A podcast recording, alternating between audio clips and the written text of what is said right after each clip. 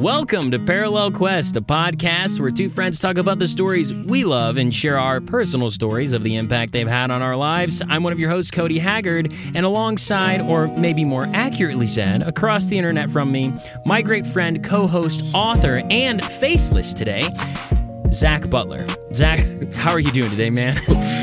Listen, I'm not faceless. I have the Skype thing up. I'm I'm repping. For those who are just listening to this on the audio, I don't have a camera today.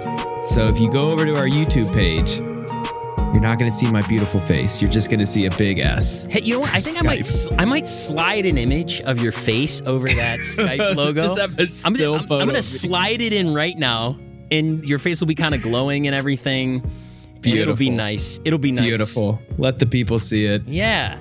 Yeah, and I'm I'm excited about this episode. We are getting a much later start than we normally do, and I I can honestly say um, I'm excited about this. I feel like I might be a little extra energetic today because I might have to try really really hard because it's starting to get pretty late. But um, I, I'm I'm really excited to get going. And Zach, I just want to start off by asking you. I I sent you a text of an audio clip from an audiobook. Yes. Did you get that? Yes, I did. Okay. I did. I did So- listen to it. So the other day, I am sitting at work and I'm listening to this new book in the Star Wars universe for the High Republic Publishing. Uh, what is it called? Agenda? Um, I don't know. It's their new publishing thing, and I can't think of the word I want to use. Uh, but it's called the High Republic, and the first book I think is called Light of the Jedi. I, I that's how that's how much I'm not even paying attention to this book. I can't even remember the name. But I'm listening to this book, and, and first of all, the way it goes about its storytelling is not necessarily how I want a Star Wars book to go. It's kind of each chapter is a vignette paying attention to a different, you know, squadron of characters, and that's not really how I wanted this whole thing to start off. So I was being very hmm. critical from the beginning, but it's it's not great, it's not terrible. It's it's kind of just like it's a decent book, right? And I'm I'm kind of getting into it. I'm starting to get immersed and they're talking about how the Jedi's need to work together to basically send this beam across the galaxy. And if I were to explain it to you in in actual layman's terms, it would sound really dumb. That that's another thing I'm finding out is that in written form, or at least in this audiobook, Star Wars seems a lot dumber when it's detached from the screen. Like the Yeah. Force detached from the visuals of a screen, it's really stupid. Like it's it's really dumb when you explain it in in words, but that's fine. I still think it's fun. I can visualize it. However, anyway, uh, there's a Wookiee character in the book who all of a sudden I'm just listening and, and, and it's getting tense. Like it's getting real intense in the story. Tension is building up, and I'm like, okay, I can get behind this. And then you just hear this character in the background. And like, I'll do my wookie imitation for you guys because I don't think it's that bad, right? Chewbacca, he kind of does like the right? Like that's kind of his mm-hmm. thing. You kind of mm-hmm. hear the throat going. But not in this audiobook. In this audiobook, the Wookiee is literally just going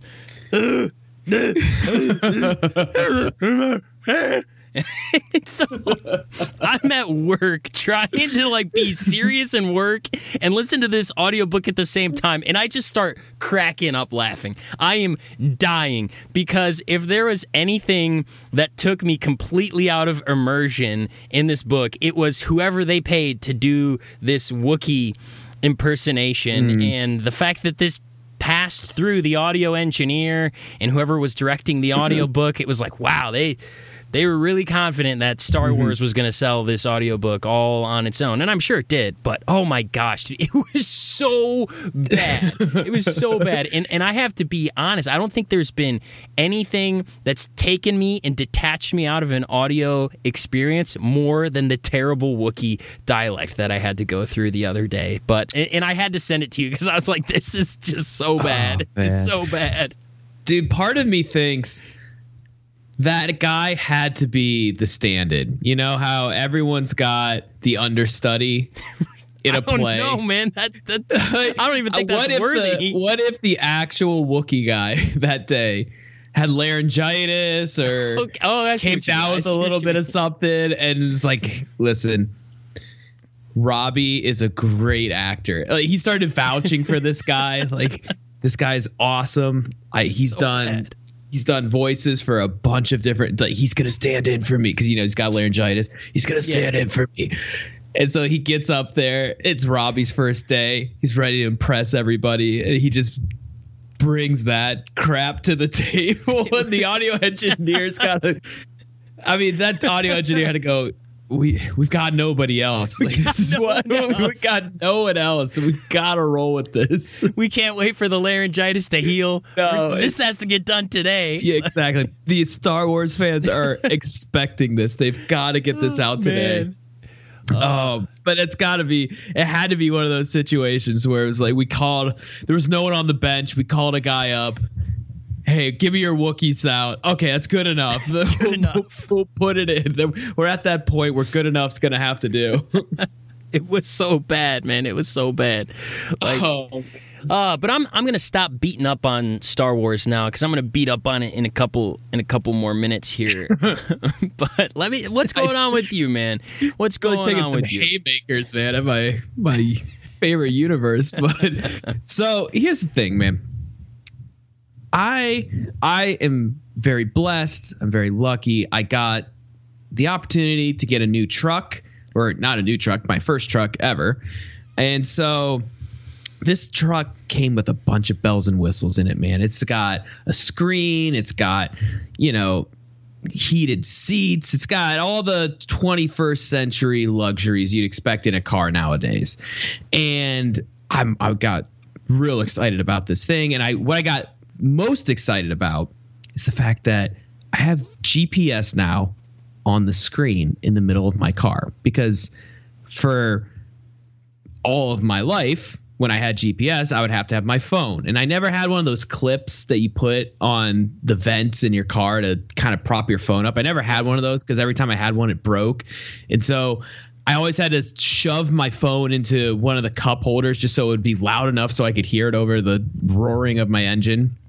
So I'm really excited about this GPS. And so we take this truck and we we saw my grandpa this past weekend and he he was turning 90, which is a huge year, you know, the big 90 as they say. And so we were driving out to see him and to go to the party and everything and I typed in the address to the GPS. And we're driving on the highway and I'm not I like the GPS I got to say it's not it wasn't Google Maps, it wasn't even Apple whatever they have. It was the old school third party GPS, okay? It was the one that you downloaded for free on a flip phone kind of GPS. And for me, I thought surely this is a 2016 truck. By now, the technology has had to had to improve. Like this is as good as Google Maps when it first came out, and Google Maps basically got you to where you were going. So we're driving along on the highway, and it like dings. It's like, okay, you got to get off at this exit. I was like, that's we're not even like in Maryland, which is where we're going at this point. What is it? What's it doing? And so I kind of I drive past it, and so we're driving more longer. Get to the next exit. It's like, okay, you got to turn left at the. And and so this thing's starting to like, kind of give some false signals here and there. But because I bought this truck, I'm standing up for the GPS. You know, it's my truck. It's your and Leah's truck. like, That's you are missing. GPS." It's my GPS. And Leah's like, you are, you are missing exits. And there, I'm, I'm telling you what, man. There are times where this GPS didn't didn't make a sound. Didn't there wasn't a peep from it. and all of a sudden, ten minutes got added to our, to our ETA. It go. didn't it didn't signal me at all. Like if, at first, it was signaling to me when I didn't need to turn, and now it wasn't saying anything. It was like it went silent. It's like fine, if you're not going to turn when I want you to turn, I'm done. And so like time's kind of just randomly getting added. And I'm not really paying attention to the time getting added. And so there was this whole debate this weekend w- between me and Leah about whether or not I was missing exits and adding time, or whether she was reading whole debate. it was a whole debate or whether she was just reading the GPS wrong. And she just didn't realize this is actually how long it took. And so I stood up for this stupid thing the whole weekend, man. I, I was like, no. I, it got to a point where I got mad at Lee and I was like, you're reading the maps wrong. Like, you're not even, like, you don't even know. You so, don't even know. I, you don't even know. And I'm standing up for this GPS. So, so the other day, I'm, I'm downtown. This is kind of where the culmination of my GPS woes hits its its peak, man. Okay. Is I'm downtown and I want to go to the gym Mm-hmm.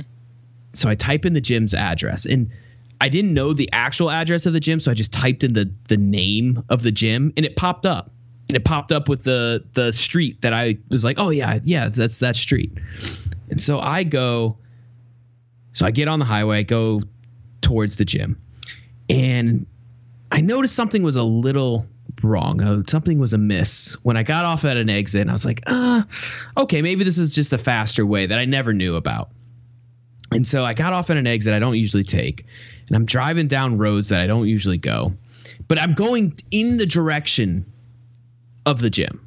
So I'm like, I'm going the right way. I'm going the right way. And this GPS is taking me through neighborhoods. And I'm like, oh man, this is really fast. Like, I got to be cutting down time like crazy. I'm going through neighborhoods. There you go. Yeah. And so it takes me to this road and it's like, turn left here.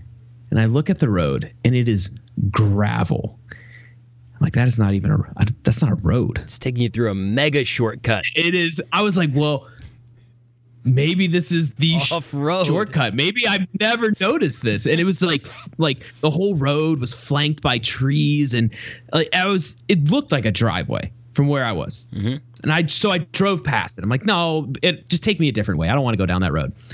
Well, it has me do a U-turn and go back to the road. It's like you are going down this road. And so I turn onto this road and it's all gravel. It's got huge potholes and I mean it's a truck so I was like okay I can go over this but even the truck was like like going over these potholes you could see the like I'm sure if you're standing beside it you could see the shocks just fully extending and slamming down and I'm just like white knuckling it down this road I'm like this is the, the best shortcut. Like this GPS has got to be right. Still trying to defend it, man. Trusted it, man. so I get to the end of this road, and there is not a street on the other side. Let me tell you that. There's a house, and there's a tiny turnaround point in front of this house. and I hit, I get to the turnaround point, and the GPS goes, "You have arrived." I was like, this is not the gym. like this is the opposite of where I wanted to be.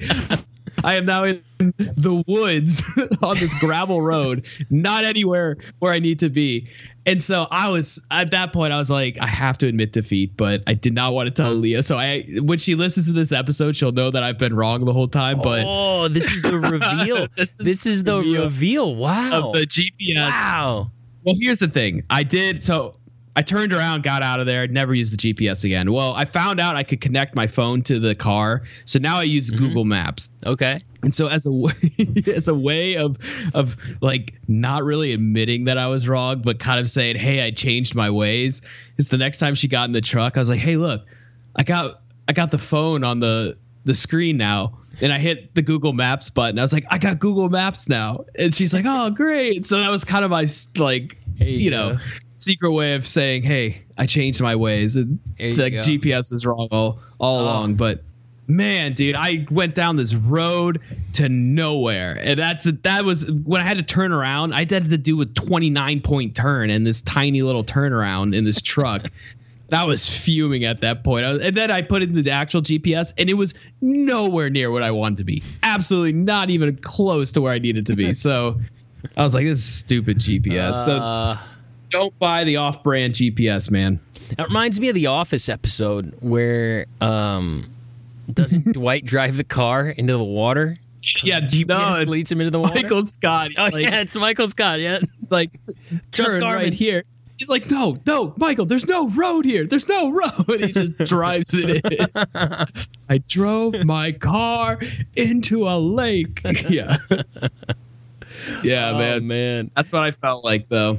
Oh, and I'm sure after that, you you you felt pretty fatigued. You probably were a little GPS fatigued after that, right? You maybe I was. maybe no longer entranced with the magic of the built-in car GPS, which are notoriously bad. Um, Mm-hmm. and and I'm glad I'm glad you stuck to it. But sometimes you just have to call it what it is, and you get fatigued, and, and you got to move on from it. And so, in our next segment, we're going to be talking about franchise fatigue because at this point, we are on our third episode where we're talking about the MCU. And I'm not going to lie, I am I'm really excited about this, but also going through and editing these super duper long podcasts is very is very tiring. Uh, the other ones I get through pretty quick. These ones uh, have to take a little bit longer. I edit at two times speed, so it still goes relatively fast, just longer than the other ones. But I wanted to ask you, Zach, and, and I wanted to talk about in this podcast, and if any of you have ever gotten fatigued with a franchise, it could be a, a book franchise, movie franchise, video game franchise. I want you guys to reach out to us. You can either comment or you can reach out to us at steellakestudio.com. Head over to our community tab. We'd love to hear from you, and we'll, we'll read your responses on the show. But Zach, what is a franchise that you have just gotten fatigued of, just tired of, that no longer just had the same magic that it once did? Or maybe it never really had that magic and eventually it was just really, really burdensome. What about, what are you thinking, man? Have you ever had franchise fatigue? And the one rule that we are saying is that it can't be an MCU, it can't be MCU for this answer because uh, I'm going to talk about franchise fatigue in the MCU a little bit here. Yeah. Um, so, Zach, what about you, man? You have one? Oh, do I have one, man? I'm gonna probably make some people upset with this one, but Man, I, I gotta say, stirring the pot here. stirred the pot, but I had this franchise fatigue at a very young age. So this wasn't later in life. I later became a huge fan, but like I was a fan, fell off for a while, and then I came roaring back. And I was I was one of Rip those guys roaring. that rip roaring back. I was one of the guys that pre-ordered the final book. So There you go. if that wasn't a dead giveaway, I have franchise fatigue with Harry Potter, dude. I Understandable. I read one, two, and three, and love them.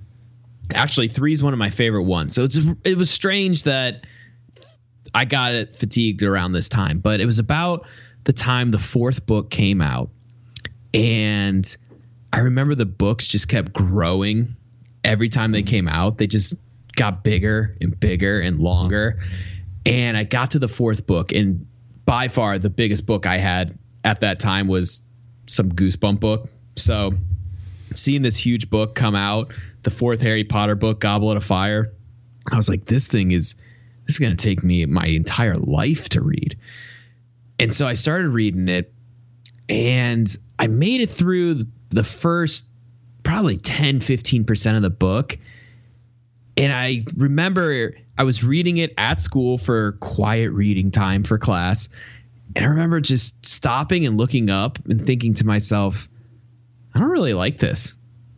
I was like, I don't kind of done with Harry Potter for a little Just bit. done with this. I was like, I'm done with all of this. I'm tired of reading about wizard school in school. Like this is I want to escape. And so I put the book down for a long time, man. I mean, a long time. I don't think I picked it up again until maybe maybe my freshman year of high school it might have been so it was it was a while before i picked that book up again and then unfortunately man my least favorite book is the fifth book and so Really? I- the fifth I- is your least favorite? the order of the phoenix is my least favorite one i think it's because Worse harry Chamber of the Secrets? Chamber of Secrets? Ah, that's tough, man. Because here's the deal: I Chamber of Secrets was okay because it had a lot of potential and it just didn't deliver. I just couldn't take Harry in book five. He's becoming a ah. teenager, yeah, which okay, is a testament to her writing, I think, because she could write a teenager to the point where you're just like, I can't even stand this guy. He's just too much of a teenager. So for me, the fifth book is one of my least favorites. Maybe not my least, absolute least favorite, but it's definitely bottom two. And so I get through the fourth book. I'm like, okay, that was actually pretty good. But then you pick up the fifth for me, and I was like, oh, this is just another book that I still. So I had franchise fatigue for two books in a row, man. Two books in a row.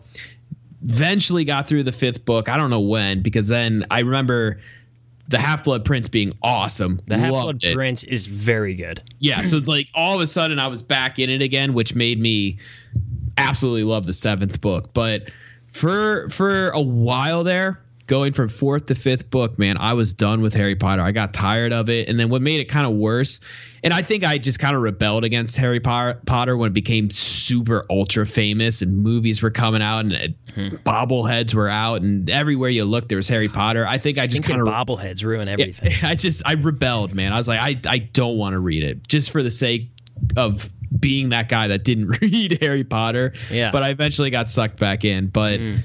Yeah, man, for me, Harry Potter was that. I got I got burnt out on on Harry Potter.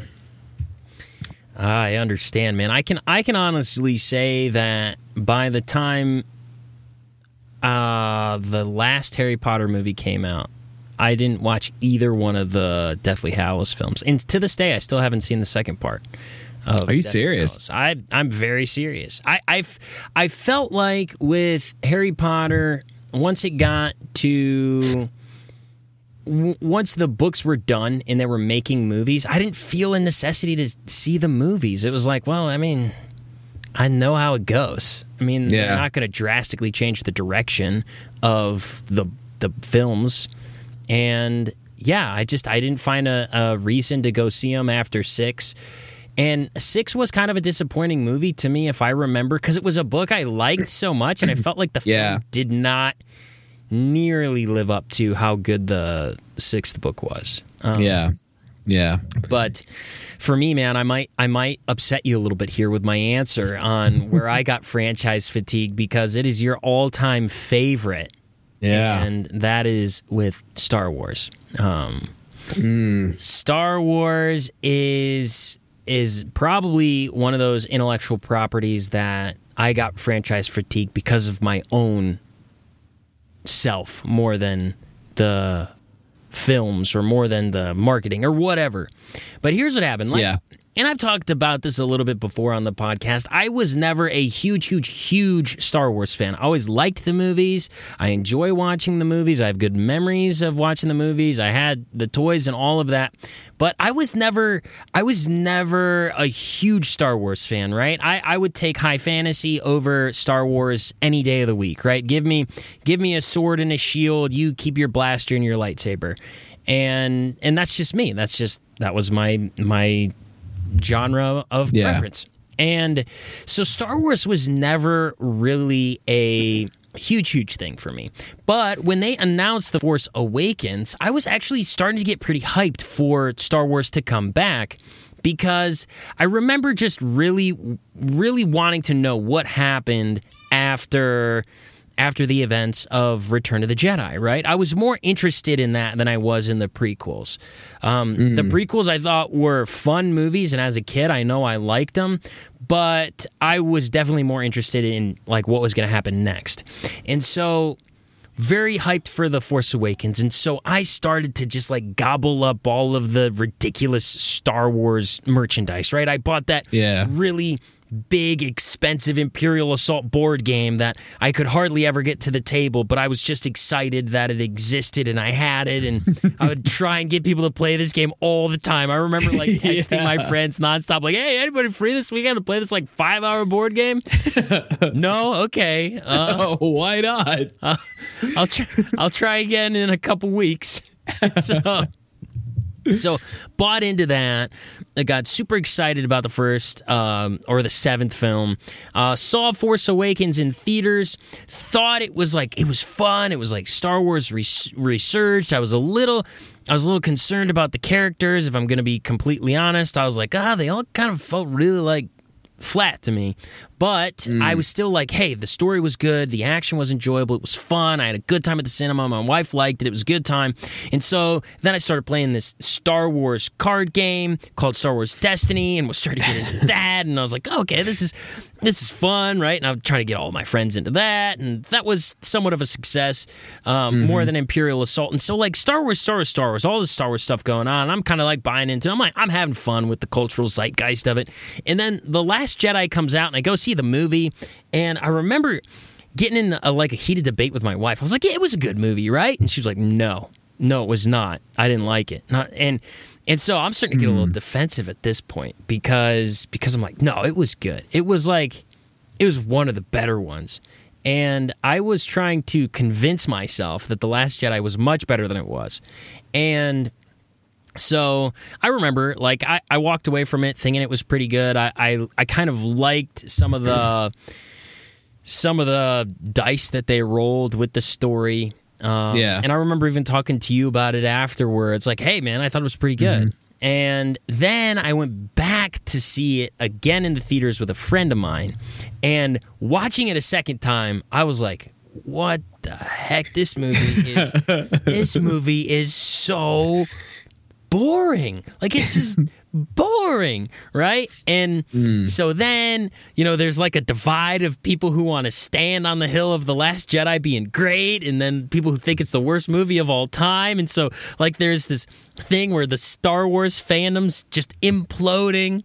And and so like the drama around Star Wars got exhausting. Like because of like you know search algorithms and all that stuff. All this stuff is always coming in on my youtube feed and like Yeah. suggested things and it was getting exhausting to me. And so after that i was like oh i'm just like so tired of star wars. Um ended up still seeing rise of skywalker. Thought it was a fine film. Thought it was uh, enjoyable enough. People who smash that film to pieces i think are being a little a little disingenuous. Like it's by no means a great movie, but I could argue from a storytelling perspective, a lot of Star Wars films have their flaws, and um, I mean, go back to the original three, man. Everyone makes fun of those all the time. Yeah. They're flawed all over the place. they're flawed, but they were innovative, right? Whereas the new ones are flawed but not innovative, and I think that's where you can start to like shatter them. Like for me, Star Wars has always been escapism, watching things in space happen, interesting. In and out, right? Like I didn't, I didn't need Star Wars to satisfy me. If a Star Wars movie was bad, it wasn't going to ruin my childhood because Yeah. my childhood was built around having good friends and a good family. And and I understand not everybody had that, right? So people attached to the intellectual property much larger who might, you know, like that was where they found their satisfaction in, you know, some Yeah. some escapism. And I get that. Like I I do and I sympathize with that. For me though, like if a if a movie's bad, it's not going to ruin my past. My past is my past and it was good. Um but I just got exhausted with all the drama. And and I get exhausted with like a lot of the stuff that's going on with Star Wars now. And it's like every time I hear about Star Wars, it's like, oh, wow. So now we're finding out that Lucasfilm is a divided studio of two different ideals of Star Wars. Well, that's just dumb. Um, That's not healthy at all. Um, so Yeah. anyway, franchise fatigue, Star Wars. It's it's one of those things where it's like you're kind of coming to terms with the reality that it's not really going to be something that's targeted at guys like you and I. Um, at least in, Yeah. the, in the films and in the publishing that they're doing now, which is fine. You know, that's fine. You know, going for a different audience. Um, it's just kind of exhausting how there are some people who just make it exhausting. That's all I'll say. Um, so, dude yeah i mean here's the thing is star wars it it's it's exhausting because it it's not like it took place over 10 years. This was a franchise that took place over 30 or 40 years. And so it was just it hung around a long time. You had the older generation hyping it up and then you had episode 1 2 and 3 come out which were kind of generally a disappointment. And then you had for our generation, you know, seven, eight, nine come out, and the, for better or worse, those were also kind of a disappointment. So Yeah. it like you said, like I think the fatigue, the what added to the fatigue was the fact that the movies just always ended up not exceeding or even reaching expectations, which I don't know if that's Star Wars' fault or if it's the fans' fault, but it just always seems to fall short, which I think kind of just adds to the fatigue Yeah. of Star Wars. Yeah, absolutely. Um, and, and so now we're gonna we're gonna quickly do a little Steel Lake Studio news update for you guys before we get into our main topic of Marvel Cinematic Universe Phase Three, and just want to share with you guys if you can head over to SteelLakeStudio.com and check out what we have going on over there. We're trying to be a little bit more active on YouTube. We're putting clips of this podcast up. If you've been listening to this podcast for some time, it would be so awesome if you recommended it to a friend or if you gave us a rating over on Apple Podcasts or if you gave us a thumbs up if you're listening on YouTube and you like what we do. That would be super duper appreciated. Uh, just spreading the word, spreading the love. And we would honestly love to hear back from you guys. You can, if you're watching on YouTube, comment on the video or go to steellakestudio.com slash community to our community tab and write into us. It could be something you'd like us to say on the show, something that we're doing right. If we ever get information wrong, I love it when people prove us wrong. It's always entertaining to me because I always laugh at myself when I'm wrong. Um, it's something I think is, is fun to do. If you can't laugh at yourself when you're wrong, I would suggest giving it a try. It makes it makes life a lot happier. And um, also, while you're there, go to steellakestudio.com slash books and you will be greeted with some pretty cool stuff. Zach, do you want to tell our audience what they might find if they check out our books over at Steel Lake Studio? Yeah, you're going to find the Terror Town series lurking on the books page of Steel Lake Studio. Terror Town is a middle grade series for, you know, 9 to 12 year olds, but right now the second book in the series, Something Strange at Grandma's House, is out. It is the newest installment of the Terror Town series. So go check those out. Um, I'll, I will tease this a little bit Ooh, I like teases. The next book is in editing process right now. So the Terror Town series does not end after two. Ooh, there are at least nice. there at least will be a third book. It's currently being edited, but right now we have uh, Nightmare at the Fair and Something Strange at Grandma's House. They're not a series in the sense that you have to read them in chronological order. You can pick them up and read them as standalone novels. But it does help to read the other ones because there are little hints mm. throughout the books that kind of tie in the world of Oakville Creek, which is where all these books take place. But they're middle grade horror novels, but they got a lot of humor in them. I'm not here to scare the pants off your kids. I'm just here to have a good time, make them laugh, and then introduce, you know, maybe a zombie here or Yeah. A, a, a genie or a ghost there. So Yeah, it's fun, scary. It's fun, scary. I'm I am currently about halfway through something strange at Grandma's house. I was a little bit late getting to reading it, but I am enjoying it very much so far. And I can say objectively that it is an improvement over um, Nightmare Mm. at the Fair. So, Zach. Kudos. Good job, man. You, you. have progressed and done a phenomenal job. Super proud of you. And audience, if you guys read Nightmare at the Fair, you will very much enjoy Something Strange at Grandma's House. thanks, man. Of Thank you. Of course, of course.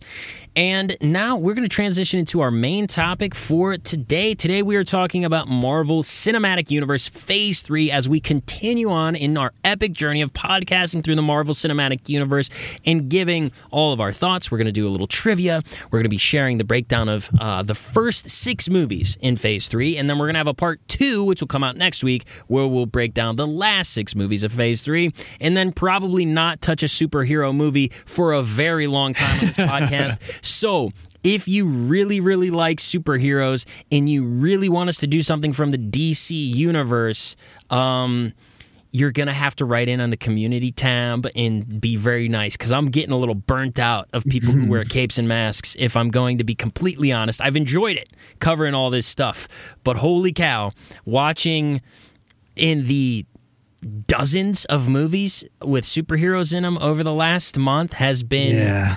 has been a journey. And uh, I, I, I want to go over some trivia from Phase 3. So, Phase 3 took place in between 2016 and 2019. Something that I want to point out we don't really get very political on this show. And I'm not going to get political, but I'm going to point out that in this era, this is when we had, you know, the Trump administration. President Donald Trump was the president. And I think because of this guy being our president who was divisive, whether you liked him or you didn't, I don't think you can argue that he was a divisive figure in culture and society. But what we can say is that it is in times like these that I think it's very important for our storytelling to be things that are unifying. And mm-hmm. and I do think that the Marvel Cinematic Universe is something that many people in many stages of life with many different opinions with many different skin colors many different backgrounds all enjoyed. And so I think what was nice about the MCU having a really really strong push in phase 3 during a time where, you know, you just needed that escapism the MCU provided that, provided a needed escapism from events of the real world because it just seemed like every time you turned on a screen or you started a conversation, just things could get very heated uh, mm. if you turned down a certain path. So, this is when storytelling is at its best, when you can just talk about the story, and that's what we're going to do. And I, I think something that we learned during phase three is that even with Star Wars returning back to the big screen in 2015, I think a lot of us, myself included, thought that, hey, Star Wars is going to come back. It's going to be the king of cinema. I was not expecting for Marvel to come out as the reigning king of cinema but it was an unbeatable giant at the box office. In fact, the entire phase three made big, big, big money. In the 11 movies or 12 movies that are in phase three, it grossed $13.504 billion worldwide. That is over, that's averaging over a billion dollars per film, and that is absolutely insane. That's crazy.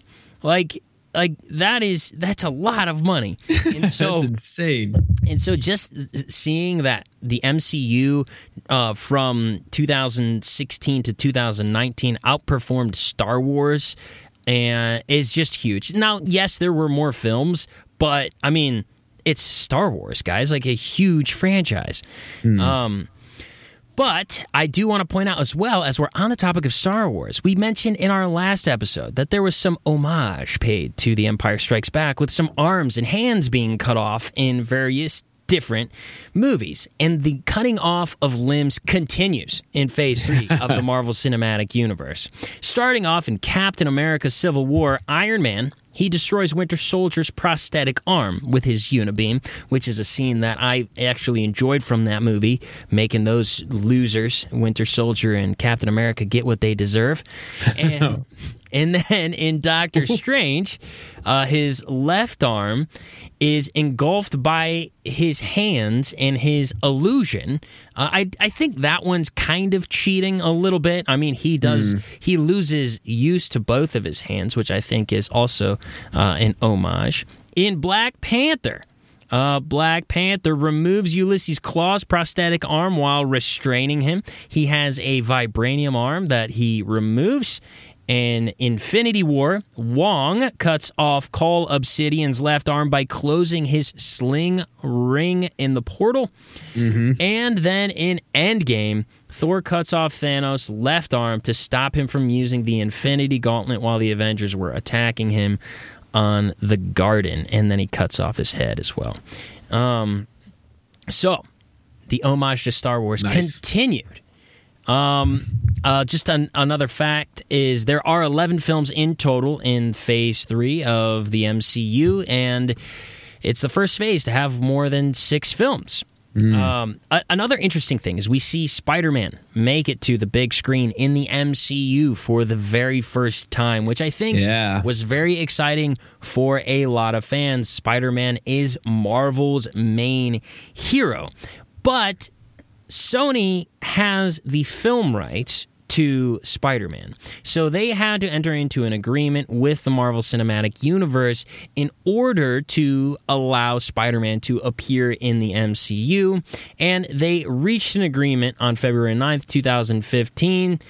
Uh, on their official website saying that they've partnered with Sony Pictures to allow Spider Man to appear in the MCU. And then it was revealed that Tom Holland had been cast as Peter Parker slash Spider Man and would appear in Civil War. That's the first film that we saw Spider Man in the MCU was in Yeah. Civil War. And so that was a big time thing to happen. Two movie studios combining and kind of split it. I know they split profits in in a certain way. I think on the Spider-Man films, Sony got like a like a majority share of the profits and Marvel got a smaller share.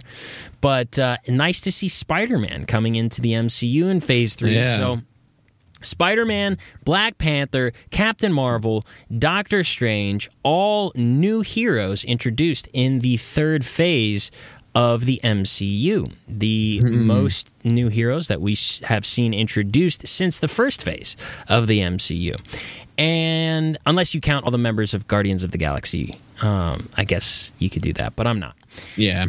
So I just want to talk before we get into covering each individual film, our personal thoughts on these phase three films, and maybe a little bit about what was going on in our own lives as we were taking these in. And Zach, since I've been talking over the trivia for a while, why don't you go ahead and talk about your overarching thought about phase three of the MCU before we start covering these individually?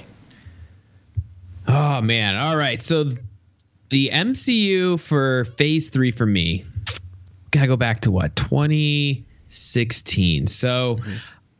As we dis- discussed before, franchise fatigue was setting in pretty pretty heavy with me. I think Civil War for me was one of the last Marvel movies I saw before I took a very long break. I think up until now, and even though I know we talked about we kind of saw things later, I mean, a lot of the movies that came out in the second phase, I was in Korea for. I know I mentioned that a billion times in the last episode. But 2016, I was back on American soil. I was living out in Pittsburgh. I think I saw Civil War. Ah, I saw it in theaters and I just I wasn't excited for it. I went and saw it, but I remember the trailers. I remember phase three kicking off with this. And the one thing I do remember is sitting in the movie theater. I was I was sitting in the theater for a different movie at the time, but the Civil War, the Civil War trailer came on, and there was that scene where Tony and Cap are fighting each other, and he says that real dramatic line, like or Iron Man says that real dramatic line of like, "I thought you were my friend" or something like that, and he, he like cuts and fades to black, and some girl in the audience was like. Oh my gosh. And I will always remember that for the rest of my life just because she was just so surprised that Tony Stark would like be betrayed by Captain America or vice versa. And she it was like dead silent after it. She was like, "Oh my gosh!" like totally out of left field. So I'll always remember that. And even at that, I was like, "I'm not like, come on, lady, that's not that surprising." And also, I'm not that excited for this movie. So for me, franchise fatigue was setting in pretty hard. I I think this was might have been the year too. I went and saw like um the Power Rangers movie by myself just to just Jeez. just, to, to go. And see a different superhero movie, man. Like I was just so tired of Marvel and I was tired of DC completely screwing up everything they did. I was like, I mm. don't want to see a DC movie. I I'm tired of Marvel. Oh, okay, I'll go see Power Rangers. So yeah, I, I for me, it was just a phase of my life where it was going to take a lot for me to get back into superheroes. I took a long break from superheroes. Actually, I kind of contradict myself here because this was also the time that I got into comic books. I got back into collecting the comic books. So I was Can't go think I wrong was with some of that source material, though. It's, yeah, I think I was just fatigued from the movies, man. Yeah. Just like I was tired of Marvel movies, but I wasn't tired of the idea of superheroes. I was right. just kind of looking for a different source because this was also the time I got into graphic novels and I was reading lots of different graphic novels, which, like, yeah, they're not superheroes, but it's got that feel, and they can hmm. kind of be argued to be superheroes, and so I I just wanted a different avenue of consuming my superheroes, and so for me, MCU three was just after I saw Civil War, which I enjoyed, but I was like, I'm gonna be done for a while. So mm-hmm. that's kind of where my my mindset was coming into the 2016 and especially after Civil War. But how about you, man? What were you feeling? Um, so so basically at this stage in life, um, I was 2016 to 2019 were three of the most difficult years in my life. Um, because I was extremely busy. Just I had more things going on than a how old was I? 25. Than a 25 year old man should really be having going on. And uh, had a lot of stress. Was was doing a lot of things. I had a family that was not getting the right amount of attention. So really, movies in general uh, were not a, not a priority to me. Uh, just like I would rent a lot of movies, I would fall asleep during them, and they just I I would wake up, I'd go to work, I would then work another job, and then I'd work on grad school, and it, was crazy. And so during this phase, I do remember being pretty excited about Civil War. Uh, didn't really like the movie. We'll get into that when we cover Civil War in depth. And that's when I started to feel like franchise fatigue. I had felt like, especially with Civil War, that they had an opportunity to really progress the MCU to make it very interesting, but ultimately they they just didn't. Um, live up to the expectations I had going into this. Mm. Um, so I will say that after seeing Civil War, I did not see another Marvel movie in theaters in theaters until Endgame. Um, wow. So I no, I'm sorry, that's not true. I think I went to see uh, Captain Marvel in theaters. I think. Mm. Um, because once I saw Infinity War on home release, I was much more encouraged by the MCU again because that's a very good movie. We're not going to talk about it this episode, but it's a very good movie. And so I can say that franchise fatigue was fully set in for me with the third phase of the MCU. And uh, I think a lot of it has to do with the, the disappointment that I experienced with Civil War, which is a totally subjective thing. There's a lot of people who like this movie. And yeah uh, a lot of people who think it's a pretty good movie, and I would I would argue that the reason I didn't like it was because I had I loved the Civil War comic line, the yeah. Civil War storyline in the Marvel comics. I thought was very good. I thought it was very emotional, and I thought it was very um, gray and and where they took the movie was not necessarily the direction I wanted it to go and I just don't think it landed I, I don't think it landed for a lot of reasons which we're going to talk about now because we're going to transition into talking about the first film in phase 3 of the MCU Captain America Civil War Mm. So here's some stats for you. The stats are actually making Civil War look like it's a pretty good movie. Um, in the box office, it got $1.15 billion, which is great. Great box office. That's 22nd all time. Critical reception, it got 75 on Metacritic and sitting at 90% on Rotten Tomatoes, meaning that 90% of critics said that this movie is worth your popcorn and overpriced drinks and candy. Uh, as far as the audience goes, on Metacritic, they gave it an 8.3. 89% of people liked it on Rotten Tomatoes, and on IMDb, it's sitting at a 7.8. A couple of fun facts for you guys about Captain America Civil War is this film coincides with the 75th anniversary of Captain America, the 10th anniversary of the original Civil War comic book, and Black Panther's 50th anniversary. And this wow. Yeah, yeah, pretty cool. This next fun fact I didn't know that sorry, I was just gonna say I didn't know that Civil War comic book came out that recently. Yeah, yeah, 2000, like, 2006. pretty recent. Yeah. Wow. Yeah. I mean, the art in it is amazing and everything, but yeah. it's just I, I expected it to be a lot older. A little, cool. a- yeah, but I, and I think it was because it was one of those storylines that was an instant classic. Like there's a couple of storylines that Ah. Marvel did very well. I, I and in recent years, as far as like the super duper recent, like super duper recent comic books are starting to get into the realm of of just it doesn't make sense why they're doing what they're doing anymore. But you had Civil War, which was great, and then a couple years later, you had um, X Men versus Avengers, which is another amazing storyline, uh, which I would love to see brought to screen one day. I would like to see him at least try it. I don't know if they'd do it right, but I'd love to see him try. Uh, this is an interesting fun fact about Captain America: Civil War, and I think this is ultimately why Civil War was disappointing to me because this right here shows that it was a force-fed movie. They, hmm. in my opinion, they were trying to basically get another Avengers movie without calling it Avengers. Okay, that's that's my opinion. They wanted to bring all the characters into a movie, or as many as they could get, and as many as they could attain, because they saw that it makes money. And I don't think that this was the direction that the writers wanted to go. And let's read the fun fact. Screenwriters Christopher Markus and Stephen McFeely's original idea for this movie was a vastly different and much smaller film without the other Avengers. But hmm. producer Kevin Feige suggested they adapt Civil War instead.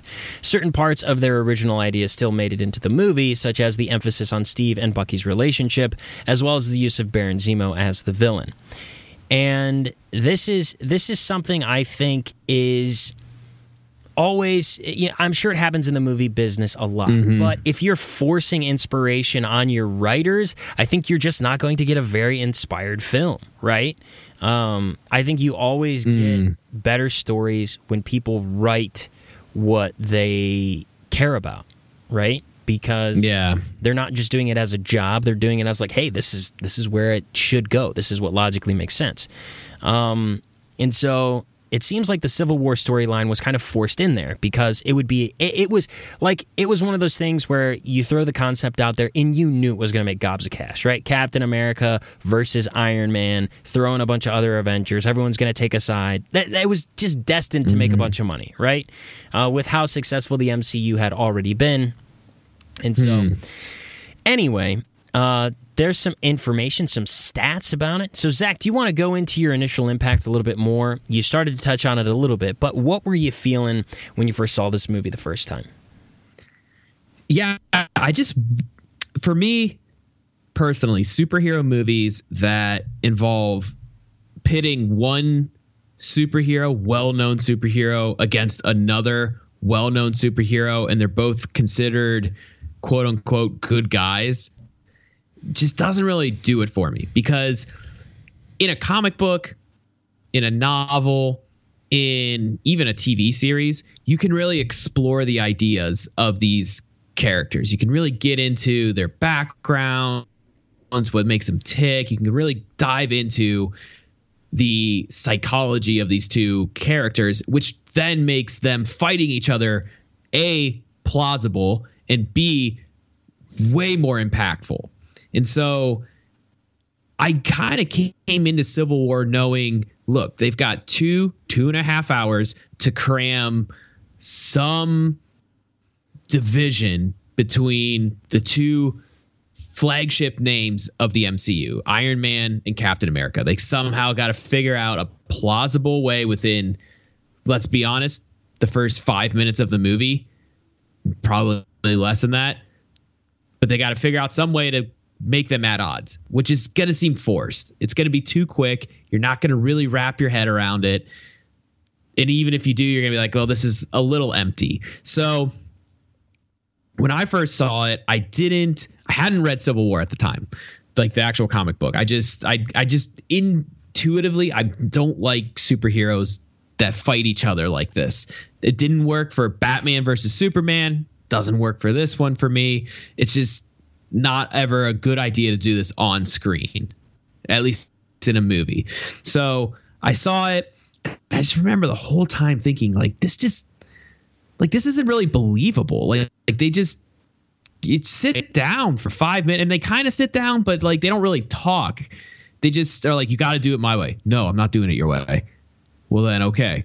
Like that's kind of the whole talk of of them, and it's just I didn't really believe like Captain America. Like to me, even sitting in a theater, I was like, Tony Stark makes a really good point, a really compelling point.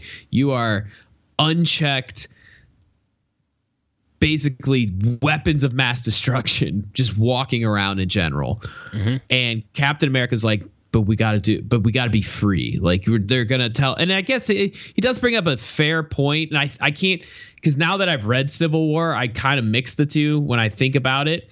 But he brings up the point of like saying it's only a matter of time before the government tells us who the bad guy is.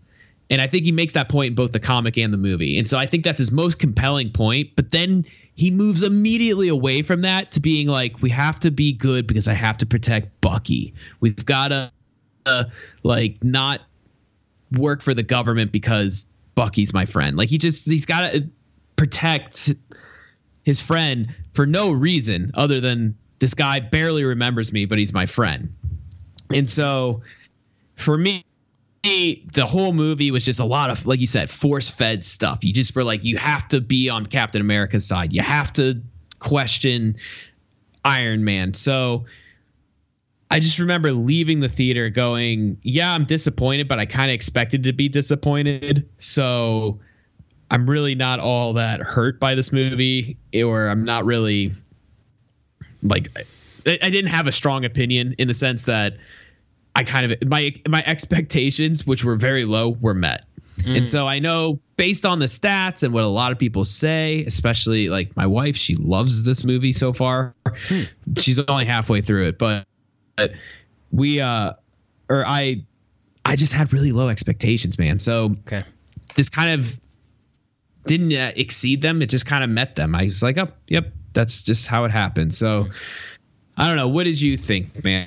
What was your initial impact? Um, so uh, for this movie, I was super pumped to see it because I love the Civil War comic line. I, I loved it. Uh, it was it's one of the few graphic novels I, I went out and, and bought and, and wanted to own because I had read a friend's copy and I was like, that was so good, I'll read it again. Which for graphic novels is saying something. Like mm-hmm. you kind of read them and then you just you either because I would get a lot of graphic novels from the library, right? Because I know that I'll probably never read them again.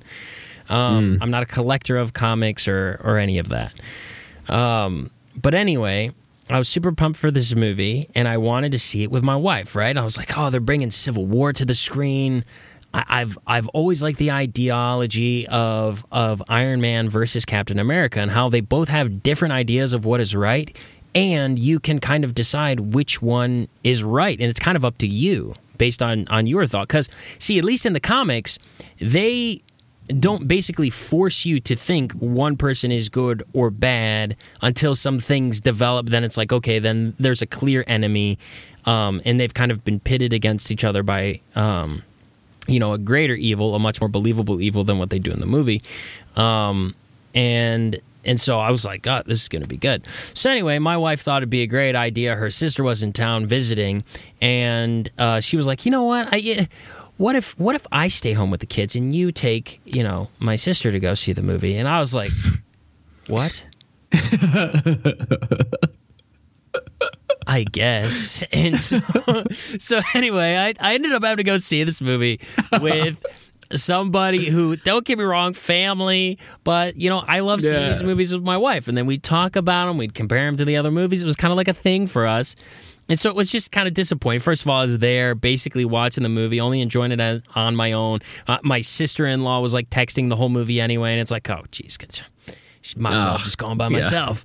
Yeah. And uh, And then and then the plot twist happens where it's like Baron Zemo is has basically pitted these two against each other and it was I hate I hate the mastermind who manipulates yeah. characters against each other thing because it's just it's just not believable to me.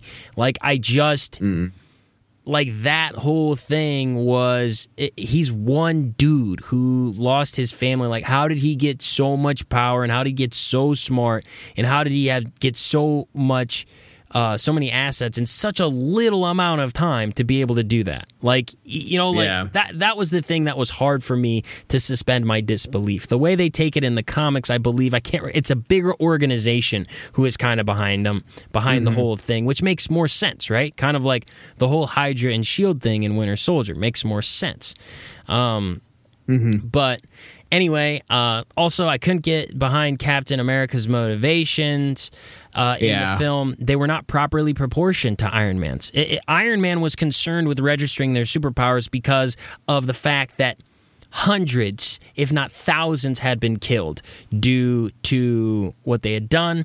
Captain America just doesn't want them to kill his friend. And it's like, dude, I, I get it. I understand, but your friend's also been a terrorist for 70 years. Like, Yeah. this is. You have, killing people. You have saved the world with these friends of yours, you know, multiple times over at this point. This guy Yeah. You fought in the war with, you grew up, I get it, I understand, but he's also been a terrorist for 70 years. I don't care if you think he was brainwashed or not. You know, I think these guys probably have your best interest in mind right now, right? Um, So the motivations of Captain America are just hard to get behind, and you're supposed to sympathize with them, and you're supposed to sympathize with the Winter Soldier and Bucky Barnes and all that. And it's like, I just don't. Um, I just don't. yeah. And so- yeah. Yeah. And so this was the most disappointed I'd ever been with an MCU movie. Uh, and I had kind of sworn off going and seeing them in the theaters because I was like, well, that was a lot of money to spend for a movie that kind of was disappointing. And it was obvious to me that the franchise had was starting to get very formulaic with kind of how. Um, you know, you went from Ultron to Civil War. They felt like very, very similar movies. Um, Yeah. Yeah. and, and so for me, it was just like that was my overall initial appeal. Super disappointed. I can say that it was the most disappointed I had been with an MCU movie because the Civil War storyline in the comics is very, very good and very emotional. I think that's another thing they didn't do in.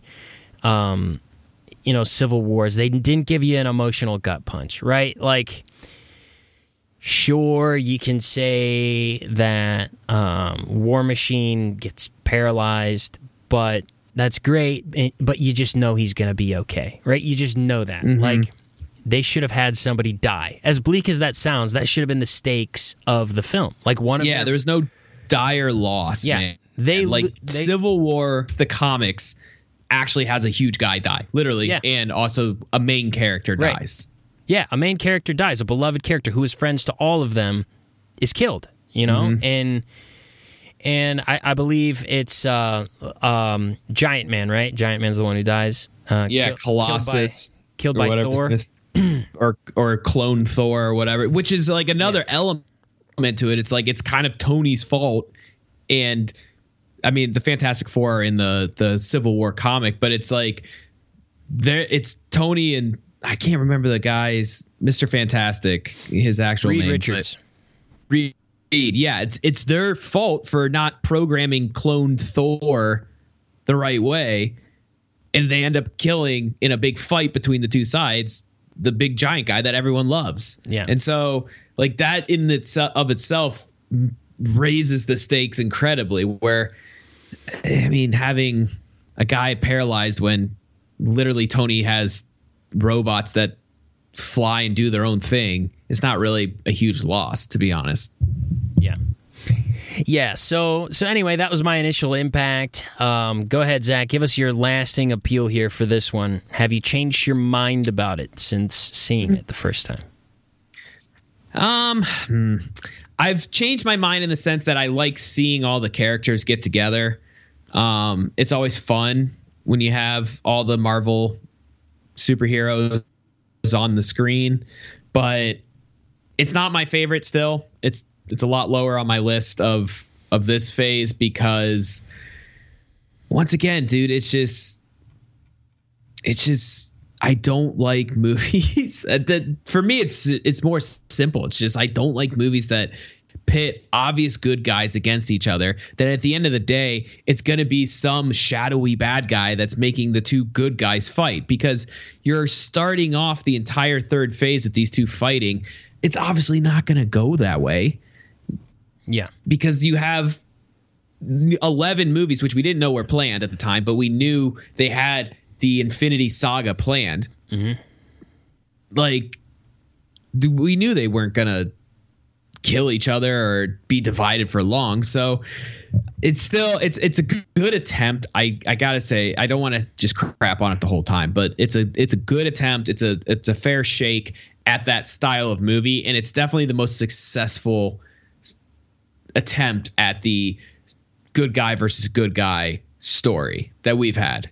Yeah. So for me, it's it's I haven't changed my opinion all too much. It's definitely my one of my least favorites of the phase three, but um, I would say it's it's gone up since the first time I've seen it. But how about you? Uh, yeah, I would say that this is still a movie that I would say is enjoyable. It's enter- it's entertaining, I should say. Um, I don't want to. I don't want my disappointment with it to cloud my objectivity. I still think that there's a lot in this movie that is good. I, I think that there is a lot in the performances that's very good. This is probably one of the better acted MCU movies, um, in my opinion. Uh, I think that a lot of the characters handle the conflict between one another really well. I. I liked seeing the dynamic of them choosing a side and actually being against each other. Um, I liked that dynamic.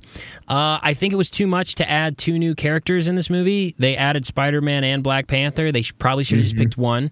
Um, given more time to the story, given less time to Spider Man and Black Panther.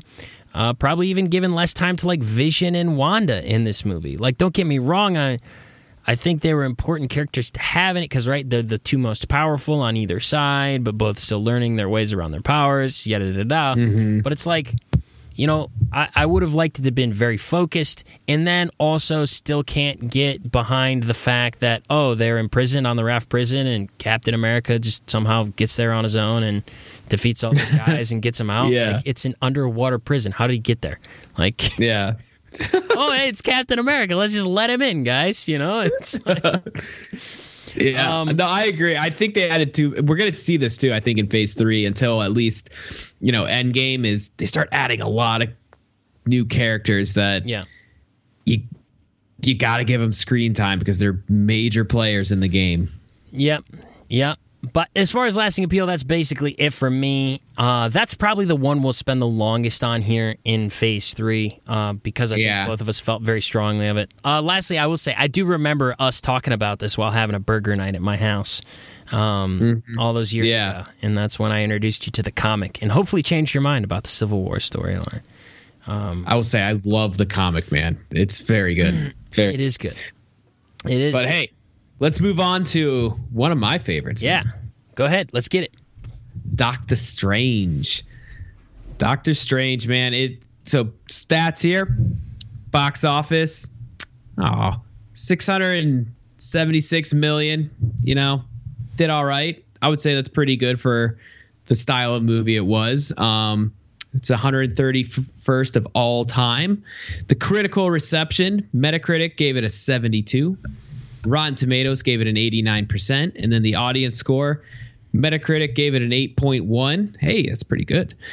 Rotten Tomatoes gave it an 85%, and IMDb gave it 7.5. So all around, man, a pretty solid movie, mm-hmm. a pretty good movie, man. And I I enjoyed this one. Why don't you give us the fun facts? A fun fact is that Benedict Cumberbatch had a scheduling conflict and was unsure of whether or not he'd be able to film this movie. In fact, originally, if it would have released in July of 2016 as they planned, he would not have been able to be Doctor Strange. So their backup for Doctor Strange was Joaquin Phoenix. Oh, yes. He was the second choice, uh, but after a few months of deliberation, he eventually turned down the offer due to his reluctance to do a multi picture deal that was required by the studio if he signed on.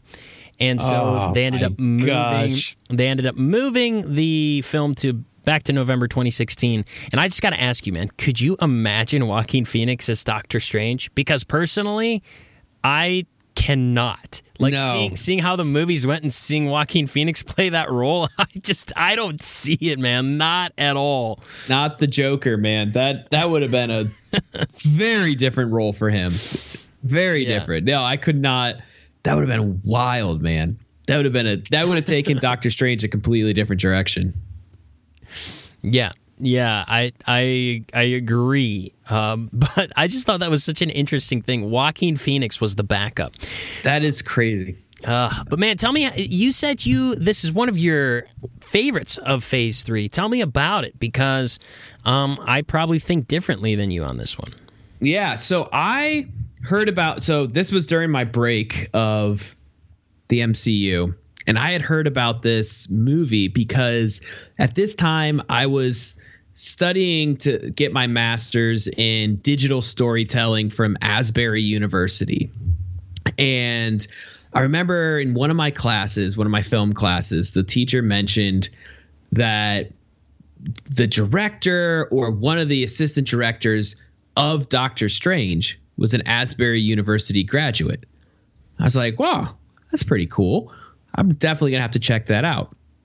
So I I didn't see it in theaters. I just popped it on TV. I had it. I think it was on one of the streaming services, or maybe I bought the movie or something on the streaming service. But I remember watching it and just really enjoying the character of Doctor Strange.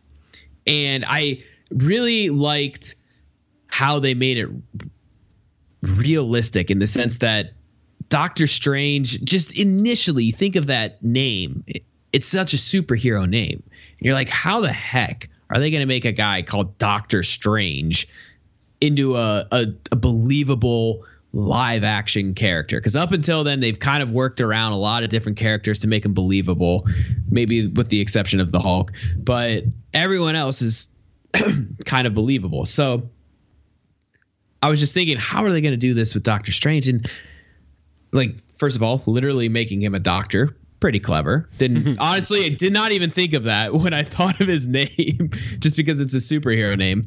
But I enjoyed, and maybe this is because I like kung fu movies a lot. I like them so much, and so this one I know is not a kung fu movie, but it's got those those nods, man. It's got that that monk, that like Eastern mysticism feel that mm-hmm. I really am drawn to. And so for me, the whole vibe of the movie up until the end, I will I will say this. I did not enjoy the end when I first watched it. I was like, this is oh, dumb. Oh gosh. But up until the end, I I was loving this movie. I liked the the magic realism of it. I like the philosophy behind it and the the warping of time and I liked all of that. And so I was thrilled with this until the end of the movie and I mean the end of the movie for me was kind of blocked from my memory because the rest of the movie is so good. The first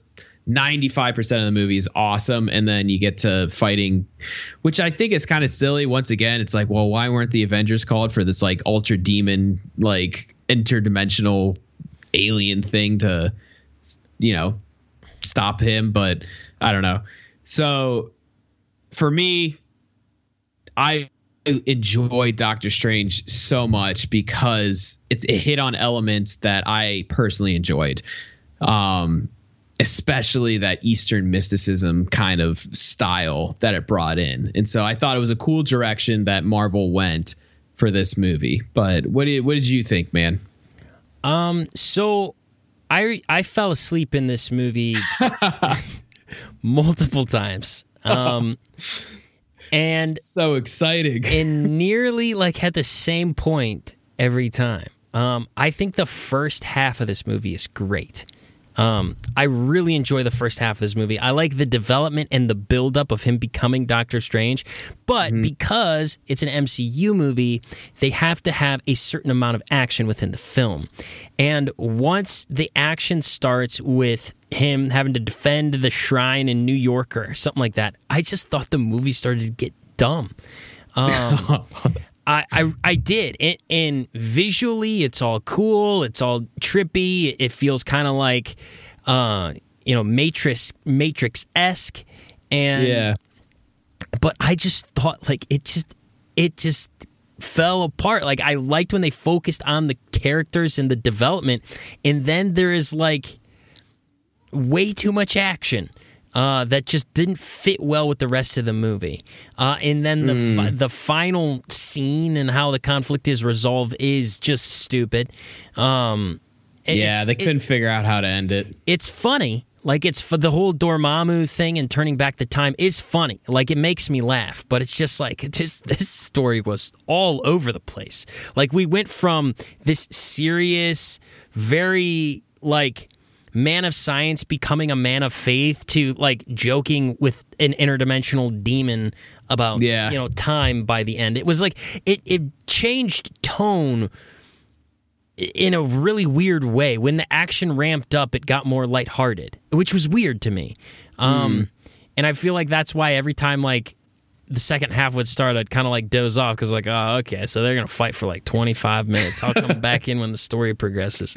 Um, and also uh, the the MCU with this one, I felt like it was really showing its cards in it being formulaic because this is a big criticism of this film that this is Iron Man with with magic, and uh, a lot of that is true. Um, this is a very similar origin story, but lasting appeal wise, I do think this is a good movie. Like there are a lot of movies in phase three for me that are kind of like tied. So ranking them was really hard because there's a lot of ones that I think are kind of like tied with one another. Uh, but ultimately, this is um, this is a good movie, not one that I would consider to be great.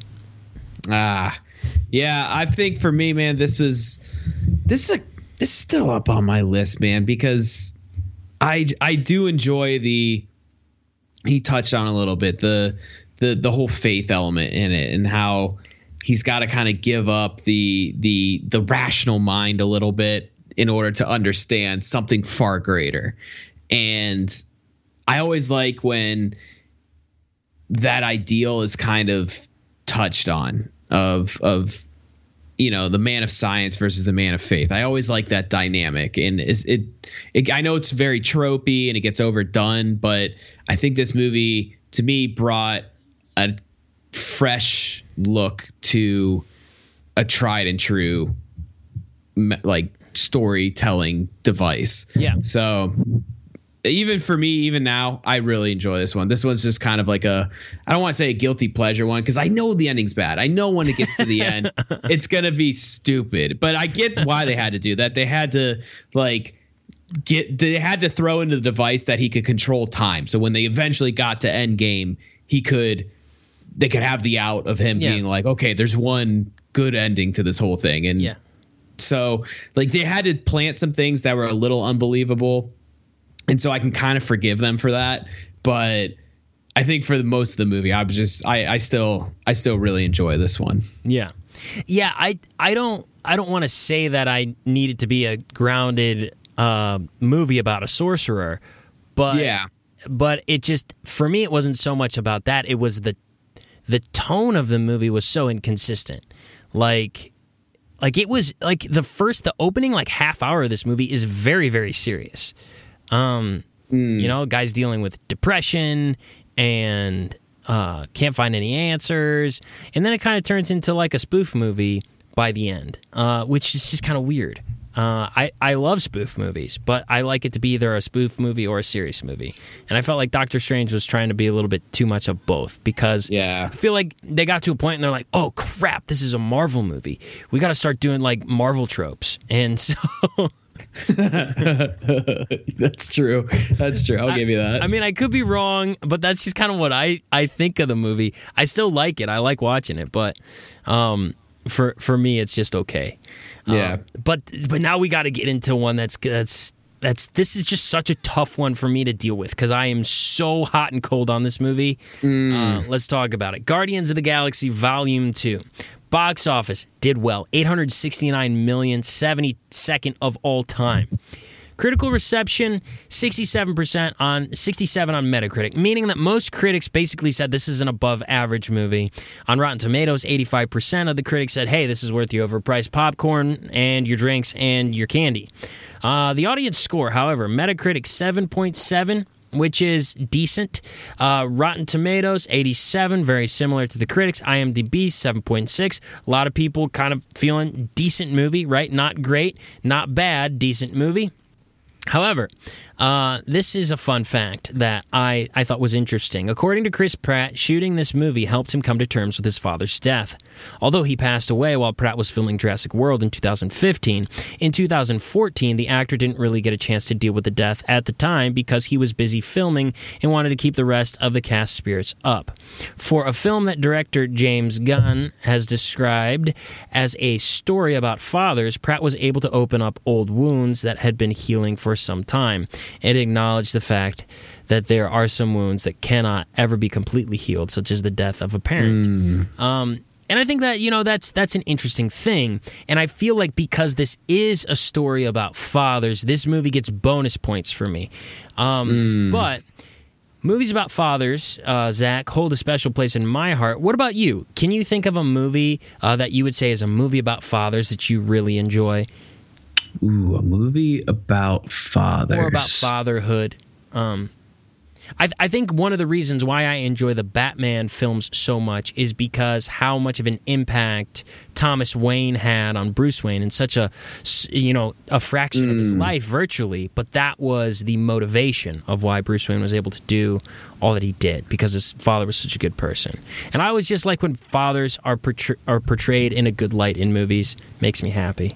Yeah. Um, here's one. Gonna go with the classic here. Star Wars, man. I mean, father, son. Yeah. I mean, the original three. There you go. find out Yeah. that Luke's father is the bad guy, and then it's like, I mean, the whole Star Wars film, at least up until, or the whole Star Wars franchise, at least up until number six, one through six, is all about Anakin's redemption, fall and then redemption. And so, but once you find out that Darth Vader is Luke's father, and then it's like Luke trying to redeem his father, I I thought that was pretty sweet, man. I like that that that dynamic. So I'm gonna I'm gonna go. Of course, I'm gonna go with Star Wars, man. I mean, I always still find it, you know, it's kind of strange that Luke cares more about Obi Wan and then his father, who never knew him, than he did his uncle, who raised him. I mean, that's just still Yeah, bothers me. Screw you, Ben. it's like, Screw you, Uncle Ben. oh, Uncle Ben, you're dead. Hey, yo, Obi Wan, let's go to uh, Yeah. Alderaan. Train me to be a Jedi. That sounds sweet. Tatooine Yeah, sucks. let's get out of Way here. better. I know. This guy made me farm craps on his hand. moisture for 17 years. Moisture wouldn't let him in go a desert. power converters with his friends. So I mean, Seriously. what do you want from him? Uh, all right, man. what did you think? What did you think of uh, your initial impact, man? What did you think of Guardians Volume Two? Because So- this, like you said, this this got mixed reviews. So after Civil War, I was pretty committed to not return to the theater for another MCU film, but this one almost got me to go because I was super excited to see the Guardians back, but I didn't. Uh, I didn't go to the theaters, but this was one of the ones that I saw as soon as it came out uh, on home release. Some of the other ones I put off for a while, but this one I saw right away, and I watched it and had similar levels of disappointment um, a- as I did with kind of like on Ultron levels. Not not not as disappointed as with Civil War because of the fact that Civil War I was disappointed with and also didn't think it was very good. Um, but Ultron was kind of like my expectations were really high, but nothing could live up to that. Uh, and Yeah. even though I had curbed expectations because I had heard some reviews of Guardians 2, I was ultimately disappointed because I thought they overdid it with some of the humor to where they were trying too hard to be funny that that they at, that a lot of times it wasn't funny. Um, so it was just a little bit too try hard for me. But one thing I will say, I loved the first Guardians of the Galaxy. Absolutely loved it. My wife was kind of so so on it. However, my wife hmm. actually really liked Guardians of the Galaxy 2 the first time we saw it and still thinks that it is the better movie of the two, which, What? hey, it's just. That's All what right. we, we talked about. But uh, yeah, that was kind of my initial impact. Kind of just a little disappointed. I thought that uh, it has a similar it has a similar problem to what I think Doctor Strange has. Is it's it's it's half of a good movie, whereas I think it's the opposite of Doctor Strange. I think that the Guardians of the Galaxy, the second half of the movie, is actually pretty good, but you have to get through the first half, which is kind of a slog and uh, too much forced humor Yeah. and just not a lot happens in how much time they spend on it. Part of me feels like this was an hour and a half movie that they had to stretch to two hours because mm-hmm. it's a Marvel film, so it's got to be a certain length. Um, mm. So, yeah, thoughts on it. I hmm, when I left the theaters after seeing this one, I just remember that like I just didn't know where it was going the whole time. The until the very end when it turns out spoilers that his dad is the planet and his dad is like setting out basically spores of himself to other planets. Like I just didn't I didn't know where it was going. So most of the movie I spent enjoying because I enjoy the I enjoy the humor and the lightheartedness of Galaxy or Guardians of the Galaxy. So I won't ever really fault them for that because that's kind of what I expect from Guardians of the Galaxy.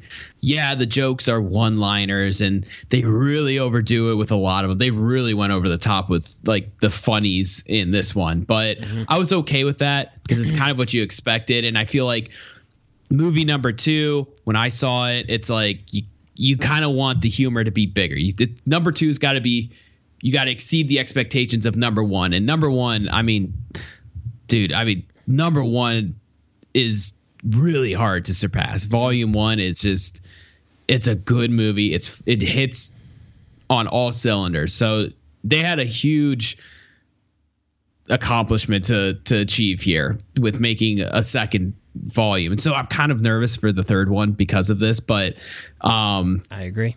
With this one, I just didn't know where it was going. You obviously knew the dad, there was something up the whole time and so for me, I I enjoyed the the reveal, but it was kind of the Doctor Strange reveal where it was like, oh, really? That's the bad guy. Like, if you're gonna conceal it the whole time, like make it cool. Don't make it like the CGI at the end with the dad, like with uh, wow, who's the actor? I mean, I'm I'm terrible at acting. Kurt Russell. Jeez, Kurt Russell.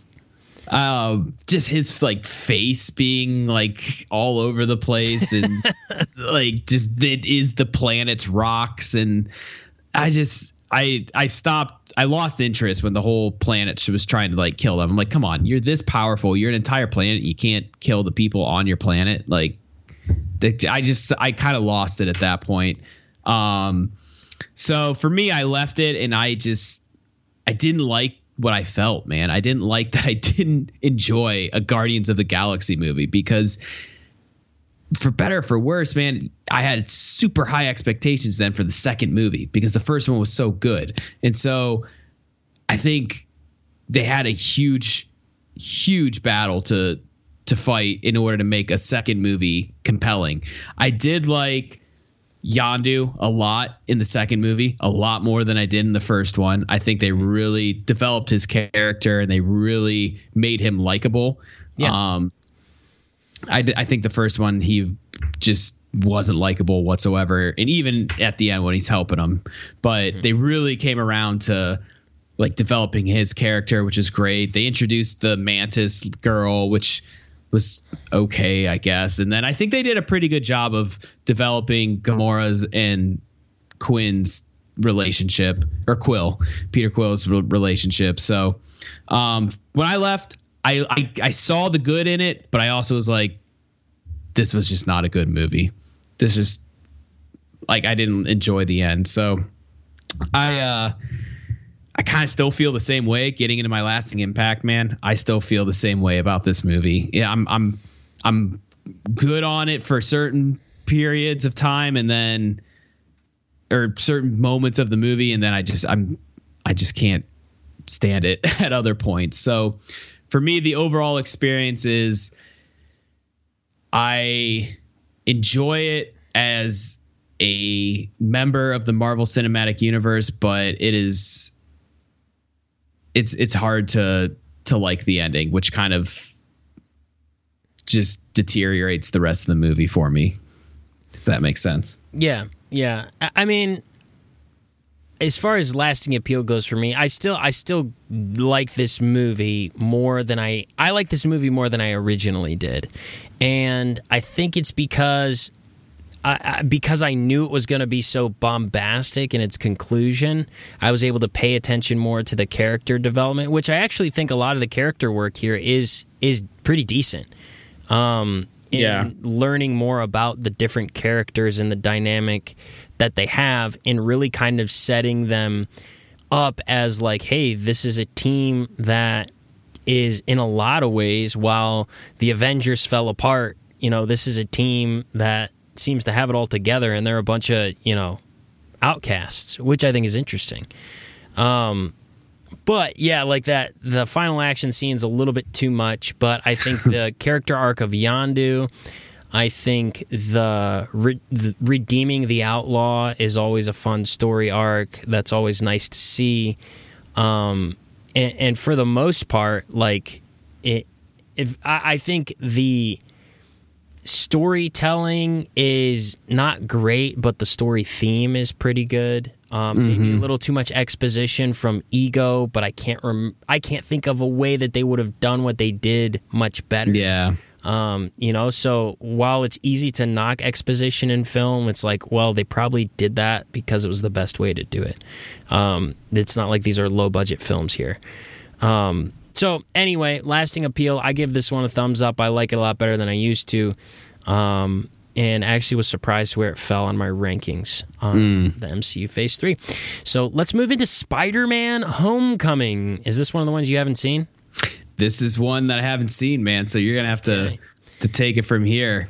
All I will say up front, the reason why I didn't see this is because I was so tired of Spider-Man getting rebooted that I was I swore off Spider-Man. I was like, I don't care who plays Spider-Man anymore. I'm not going to see another Spider-Man movie. And then of course when I say that Spider-Man Homecoming ends up being a really really good movie apparently. So I got to I got to get on and see that, man. Well, I- I think I still think that this is a movie though that could be divisive, and, and I'll I'll tell you a little bit about why.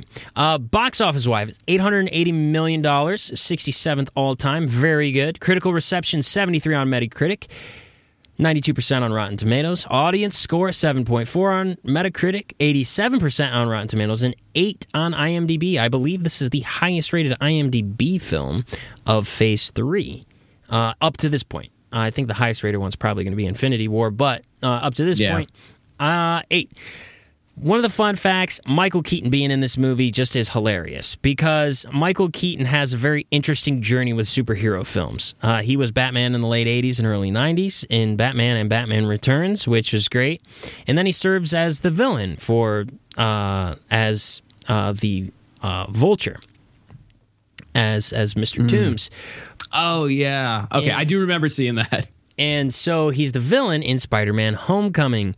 And, you know, a lot of people have played both a hero and a villain in a superhero movie. But I think, now I would have to do more research, but I think Michael Keaton is the only person who's played an actor who was a washed up actor of former superhero stardom in the movie Birdman. So mm-hmm. so Michael Keaton uh, played a hero in a in a movie and a villain. And he also played an actor who couldn't get over his washed up success as a ex superhero actor in the movie Birdman, and then later went on to play a character named Vulture. a couple movies later. so That's so good. I just think it's funny, right? It just feels like a meta story. But uh, another fun fact is that Robert Downey Jr., who plays Tony Stark, uh, he remarks about how attractive Aunt May is, Marisa Tomei, in um, the Civil War film. Fun fact Downey Yeah. and Tomei had a relationship in the 90s and appeared in two f- other films together in the early 90s. So I think that's kind of interesting how they had a relationship and then, you know, he kind of hits on her in Captain America Civil War, but then ends up getting back together with Pepper Potts. So no more hitting on Aunt May. And. Uh, as far as initial impact goes, I'll go through this relatively quick since you don't have anything here. Uh, I was really not expect uh, looking forward to a Spider-Man reboot. I was I was tired of it. I was about as tired of Spider-Man reboots as I am of Batman reboots. Um, you know, we're getting another yeah. Batman reboot here soon, and it has Shiny Vampire Boy, who's going to be playing Batman. hey, I like Robert Pattinson. I will go see that one, man. Oh my gosh, that movie looks terrible. Well, I will let you know how terrible it is. so you you'll go see a Robert Pattinson Batman, but you're right Yeah. off Spider Man. Done. Done with Spider Man, dude. Uh, anyway, uh, I was not really looking forward to this one. I also wasn't really excited about the casting.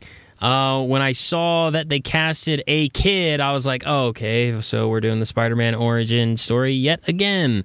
Um, I would have liked to have seen a more adult, maybe a developed and established Spider Man in the MCU. So I was kind of like, all right, well, I've seen this movie before. However, was extremely surprised with how much I liked this movie because I feel like this movie is the only movie, the only movie in the MCU that actually balances the conflict between being a hero and being the person who is the alter ego. This is the only movie in the MCU that actually cares about the alter ego aspect. It's the only one that kind of feels like a traditional superhero movie, even though most of these movies are very good. Spider Man's the only one that actually pays attention to the fact that, hey, Peter Parker is a kid with a family and friends that he cares about, and that's why he wears the mask, right? And they actually make that matter in this film. And he's conflicted with whether he wants to be a hero or whether he wants to be a high schooler.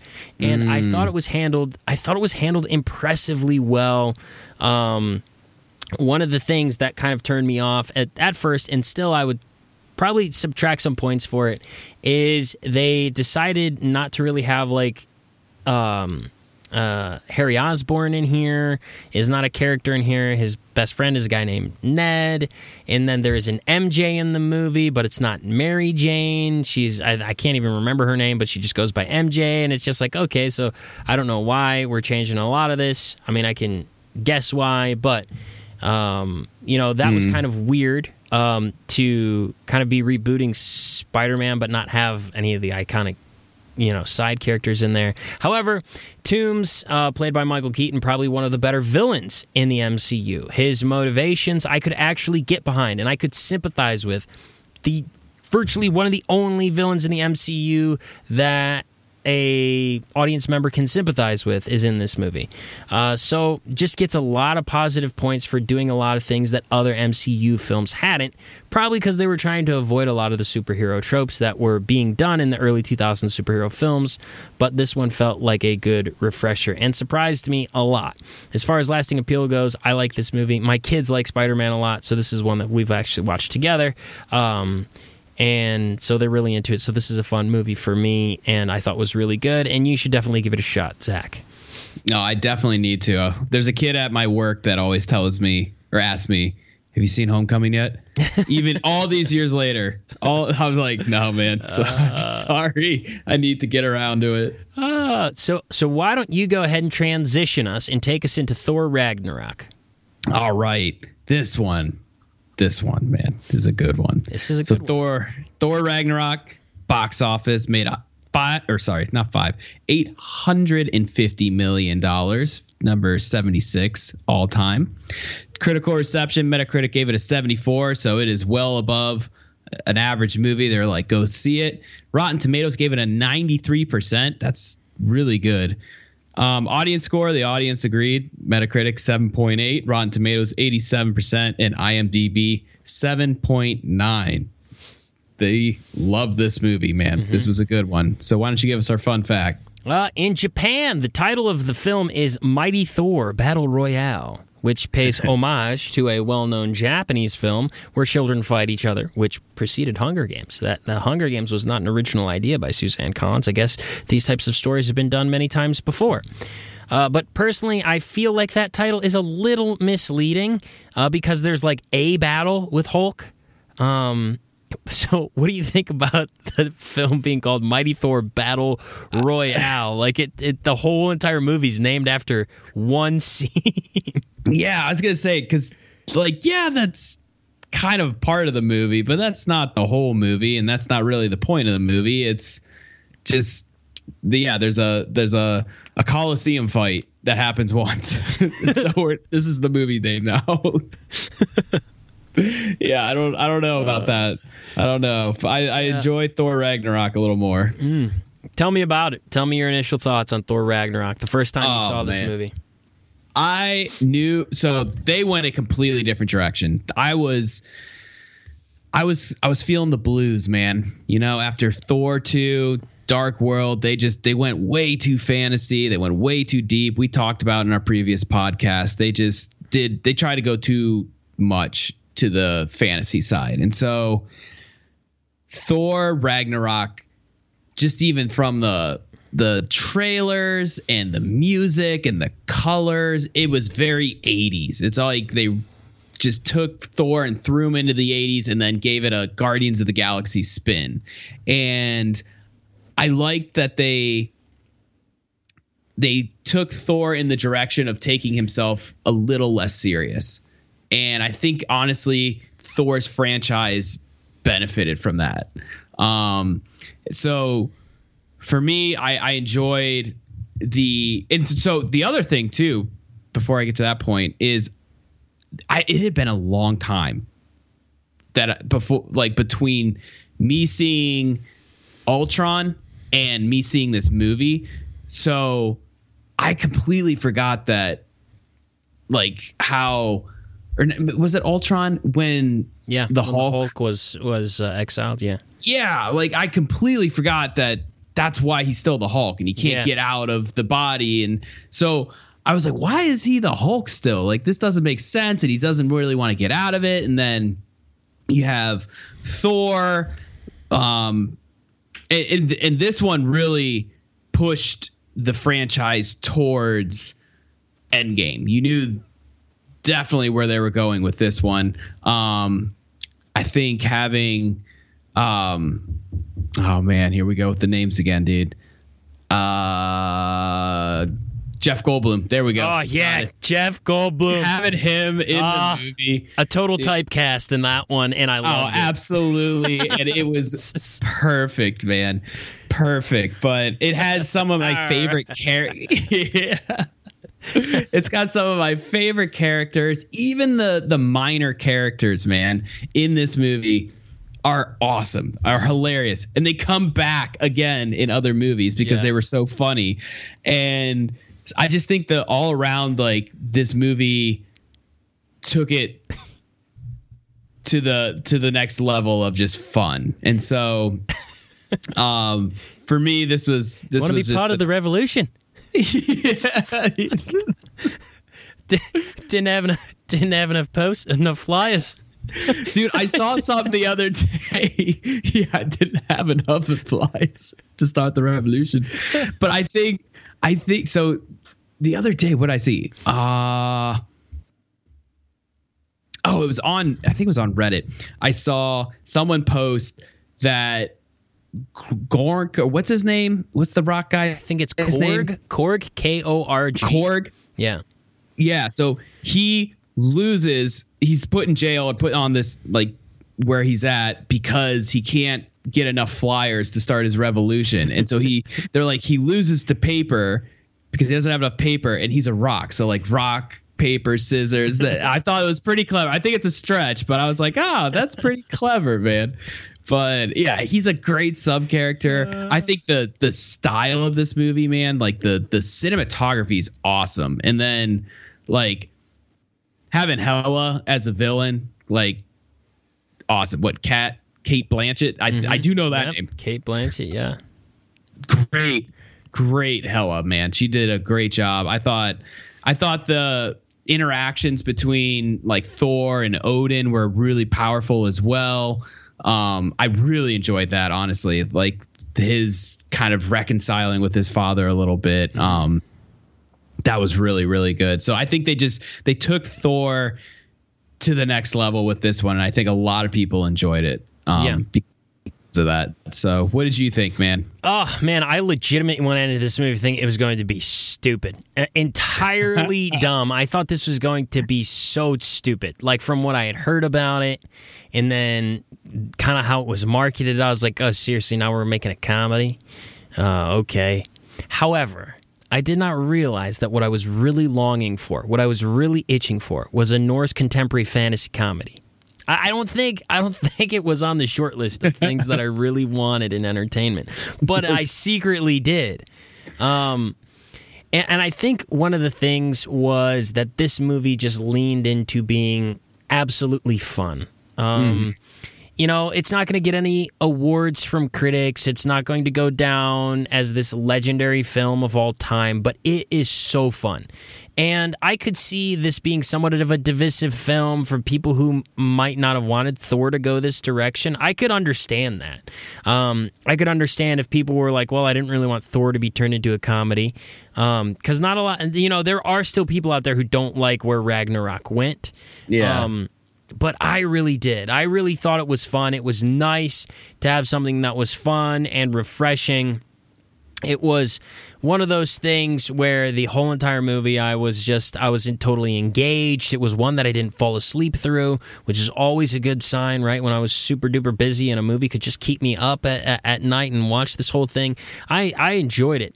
Um, and, and so mm. it, I, I just remember the the the initial impact of this film though to me was just how memorable Korg was. Like it's yeah. so funny. Like every time he spoke, it was like, okay, like this is just ridiculous. Um, and I guess that that guy's also uh, the director of the film. Taika Waititi is the yeah. guy who's the voice of him, which I thought was interesting. And if you haven't seen some of his other films too, uh, you should go see him. What yeah. we do in the shadows is hilarious. It's like a funny, goofy vampire movie, and then Hunt for the Wilderpeople. awesome movie. So okay. you you should go check out his other films too. I know I've been really wanting to see Jojo Rabbit. Um, that was oh, on my yeah, that was on my list one. of ones I wanted yeah. to see. Um, but but yeah, yeah, I, I thought he did a great job. And then uh, lastly, one of my favorite one of my favorite scenes in the movie because I just I just like subtle set uh, setups and payoffs was mm. when Karl Urban at the end of the film when he's gonna defend all of the Asgardians takes his his assault yeah. rifles out from from earlier in the movie that he got from the mythical land of Texas. just like just just totally unloads into as many enemies as possible. And i just love that. I thought that was a great way to have that character go out um, yeah. giving it some comedic edge as well as some nice heroism what was great. I enjoyed that. But uh, mm-hmm. what about you man? What was your lasting appeal on this movie? Oh man dude this is still one of my favorite ones in all of the the entire MCU, man. Like the characters are great. Um just Hela. I I can't stop talking about Hela because I think it they finally struck a good villain in not only the Marvel Cinematic Universe, but a good villain in a Thor movie. You haven't had applause. Uh, I mean, Loki's fine. That was a good villain, but like he just pops up so much throughout the MCU that you kind of get used to Loki just being a bad guy all the time. So I think for me, having a, first of all another part of his family be evil, which is kind of funny, um, just be that powerful enough to just shatter his own hammer, like just. A, like someone that's almost his equal, it was was a really compelling villain, and then just the the fun that the mm-hmm. movie brought. They were just like, yeah. let's just go for it. Like let's just have great music, great cinematography, bright colors. Mm-hmm. Um, I think they did a great job. They knocked it out of the park with this one. This is my f- I, I don't know if I said this before, but this is my favorite Thor movie. Is the third one. Okay. For me it goes the third one, then the first, then the second. And then we'll see with the fourth one coming out. Yeah, I I don't know, man. We'll see. We'll see if that premise works. We shall see. Yeah. Uh, How about you? Uh, for me, I this is this is my favorite movie of this phase. I, I think it's the most fun to watch. I think it's a, an easy popcorn flick, and that's what these movies. That's what Phase Three really set these movies up to be. Like these are just comfort films, you know. Yeah. and, and I feel like in that type of storytelling, Thor Ragnarok does it very very well. It mm-hmm. executes mm. on a lot of levels. Like this is this is a fun movie to just sit down, watch, get some good laughs in, see some good action, see some decent acting. Um, you know, just all around, pretty good movie.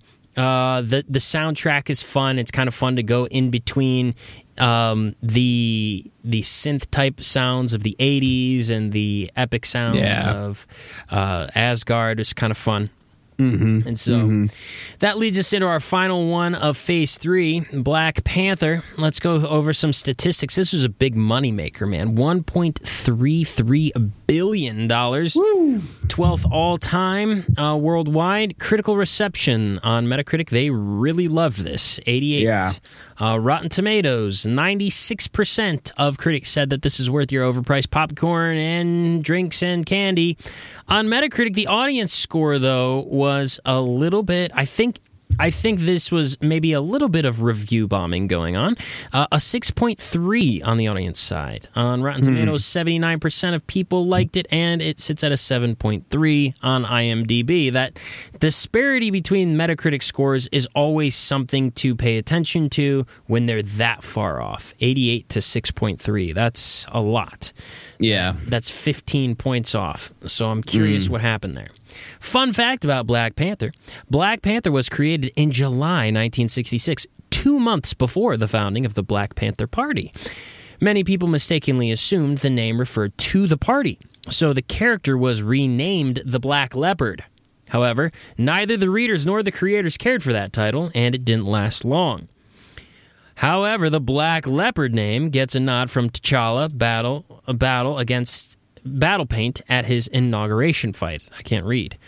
Um, so he wears leopard battle paint. But I got to ask you, man, what do you think of the name the Black Leopard? What if that was the name of the superhero? Does it roll off the tongue quite as well as Black Panther? Or does Black Panther just roll off the tongue because it is just a popular name? Um. Well, here's the thing, man. The a leopard is not is not black, right? Like an act, right? The Black Leopards are. Are there black leopards or I are those I just have panthers? No clue. I have no clue. I, I don't know. I was I don't I don't even know if a black leopard is a real a real cat. I'm gonna So- assume that it's not because I'm I mean, I'm sure not trying to get- I'm pretty yeah. sure, like you said, a black leopard is just a panther. so I think uh not that we're getting into the realm of what's real and what's not in superhero movies because we're far far beyond that. Yeah, he wears a suit of something called vibranium. Yeah. So let's so not get too. we're not gonna get to but I don't think there's a black leopard, man. I think those are just panthers. So and then I also le- thought that panthers panthers weren't real. I thought they were just called like jaguars, but I could be wrong. I don't know. all big felines, and yes, there is. Uh, uh, they they're referring to this thing as a black leopard, but it is virtually a panther, where its spots are just more pronounced. Looks like a panther, but you can kind of see that it has lighter skin. So there is a black leopard? Yeah, but it's still a panther. Like according Okay. to Wikipedia here, it it a black panther is part of like the leopard family. So is is calling it a black panther redundant? Uh, Or is it I don't know. Because wouldn't a panther just be black anyways? Because I feel like if it's got spots and stuff, it'd be called a leopard. That's that's a good. That is a good question.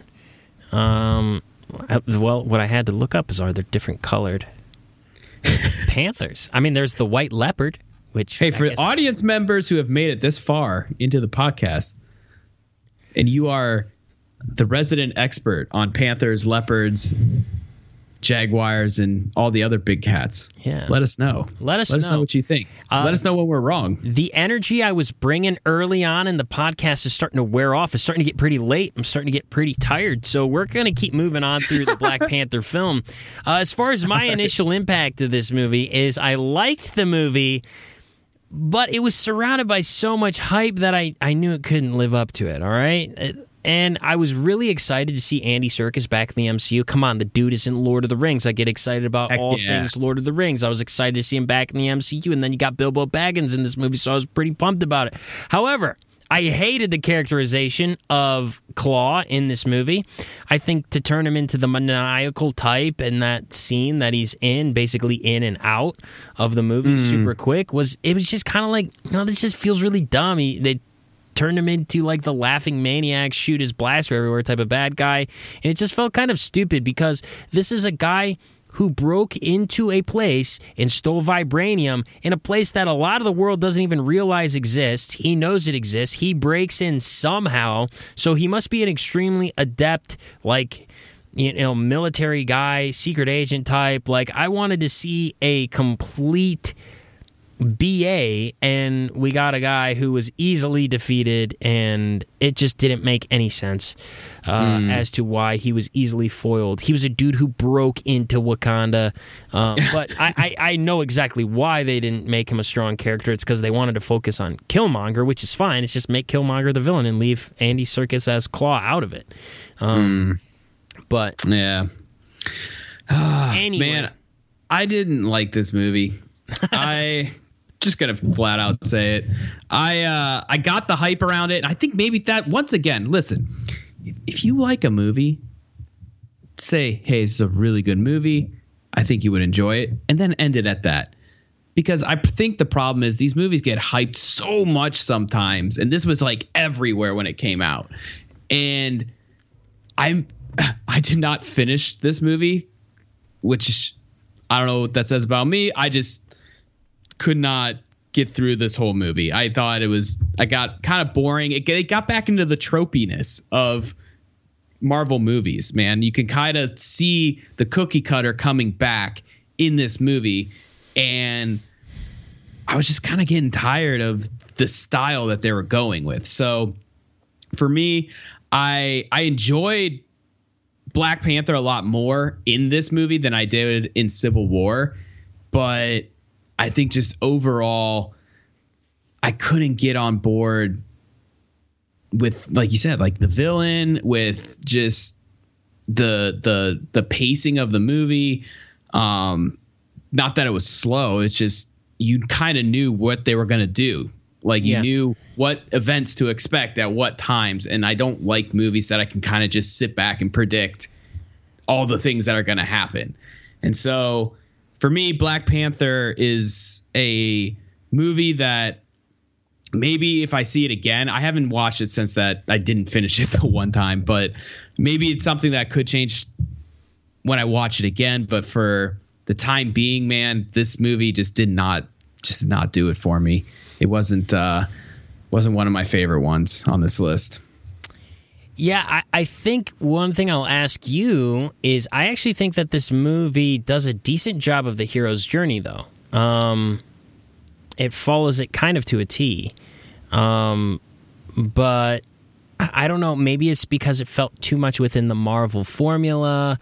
Um, it like I kind of feel similar to you. A lot of it just didn't really impact me in like a great storytelling type of way. You know. Um, Yeah.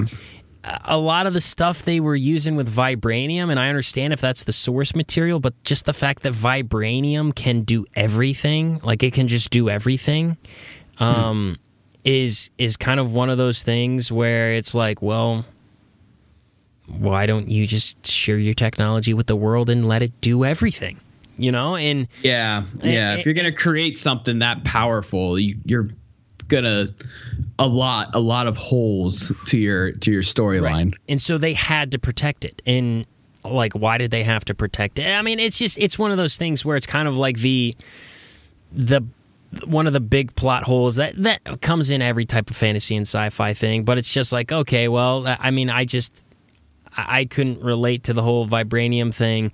Um and another thing too another criticism of mine is the sister who's the scientist is just smarter than everybody like she Yeah. it doesn't matter. You could have Bruce Banner, you can have Tony Stark. I mean, maybe Reed Richards will be smarter than her when they bring him into the MCU. Who knows? But she's automatically the smartest person, and it's unexplained. Um, you, you know what? You know what I'm saying? Like- Yeah, yeah. like it just it doesn't really make sense um and, and so like yeah, there's a lot of things in the movie that I think are just kind of goofy, um, that maybe a lot of people just didn't or overlooked. But mm-hmm. yeah, for me, uh, just I'll sneak into my lasting appeal here too is this is a decent movie. Uh, the final, the finale of this film, the action sequence, the finale, I just I I don't I don't think it's great.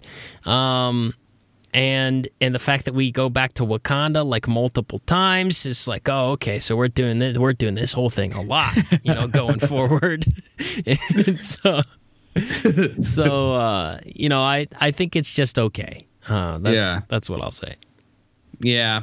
Um, I'll let you know when I finish it what I think of it. Fair I enough. just uh yeah, I didn't Fair enough. I didn't like it enough to not finish it the first time. I don't even think I actively chose to be like I'm done and I turned it off. I think I got to a point and then it's like, "Oh, I got to go do something." And then just never returned to the movie and never felt like I needed to return to the movie. So that's on me, guys. I will I will watch this movie for the people. Do it. Do it. All right, man. Let's get into our lists and wrap this thing up. All right, man. You want to go first? you want me to go first? I'll, ta- I'll I'll take this one. I'll go, go ahead. First, take too. the lead. Go first. Worst All to right. best in phase. Worst to best. Well, I had to put Homecoming last because I haven't seen it yet, but that hurts, man. That probably does that hurt. I I fell off here, man. In the first half of the phase three, I fell off. I I got back strong in the second half. There you go. Um, number five for me, Black Panther. Unfortunately, these are just the two movies that I either didn't see or only half saw. So I apologize for anyone out there who just like this is the best one. Like I'm sure it is. I'll need to watch all of it. Um, number four for me, Guardians of the Galaxy two. Um, I liked it. Liked the the interactions with the characters. Um, I did like the themes of the movie. Um, just wasn't really sold on the the villain. Ego was a bit too much for me. Mm-hmm. Um, number three, Civil War.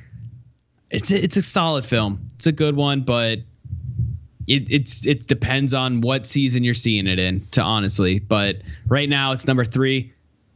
Six months from now, could drop or it could be higher. But right now, I'm I'm kind of jiving with with Civil War. Um, number two, Doctor Strange, great movie for me. Um, I think it did a lot for the the Marvel Cinematic Universe to kind of go with a more cerebral type of movie. Um, so for me, Doctor Strange comes in at number two, and then number one, man, Thor Ragnarok I feel like we've said enough about Thor, so I'm not going to yep. keep going over it again. But number one for me is is Thor Ragnarok. How about you, man? Uh, for me, coming in at number six is going to be Black Panther. I feel bad putting this at the bottom of the list, but out of all of these movies, it's the one I just like the least. Um, it's not a bad movie. It just uh, it's just not one of my favorites. Um, Captain America Civil War is going to come in at number five. Um, I am going to say that a lot of this is is mostly subjective because I can't look at this movie and not think of what it could have been. And this could have been something great. If you would have done Civil War as a two part film, like you did Infinity War, you could have done something great.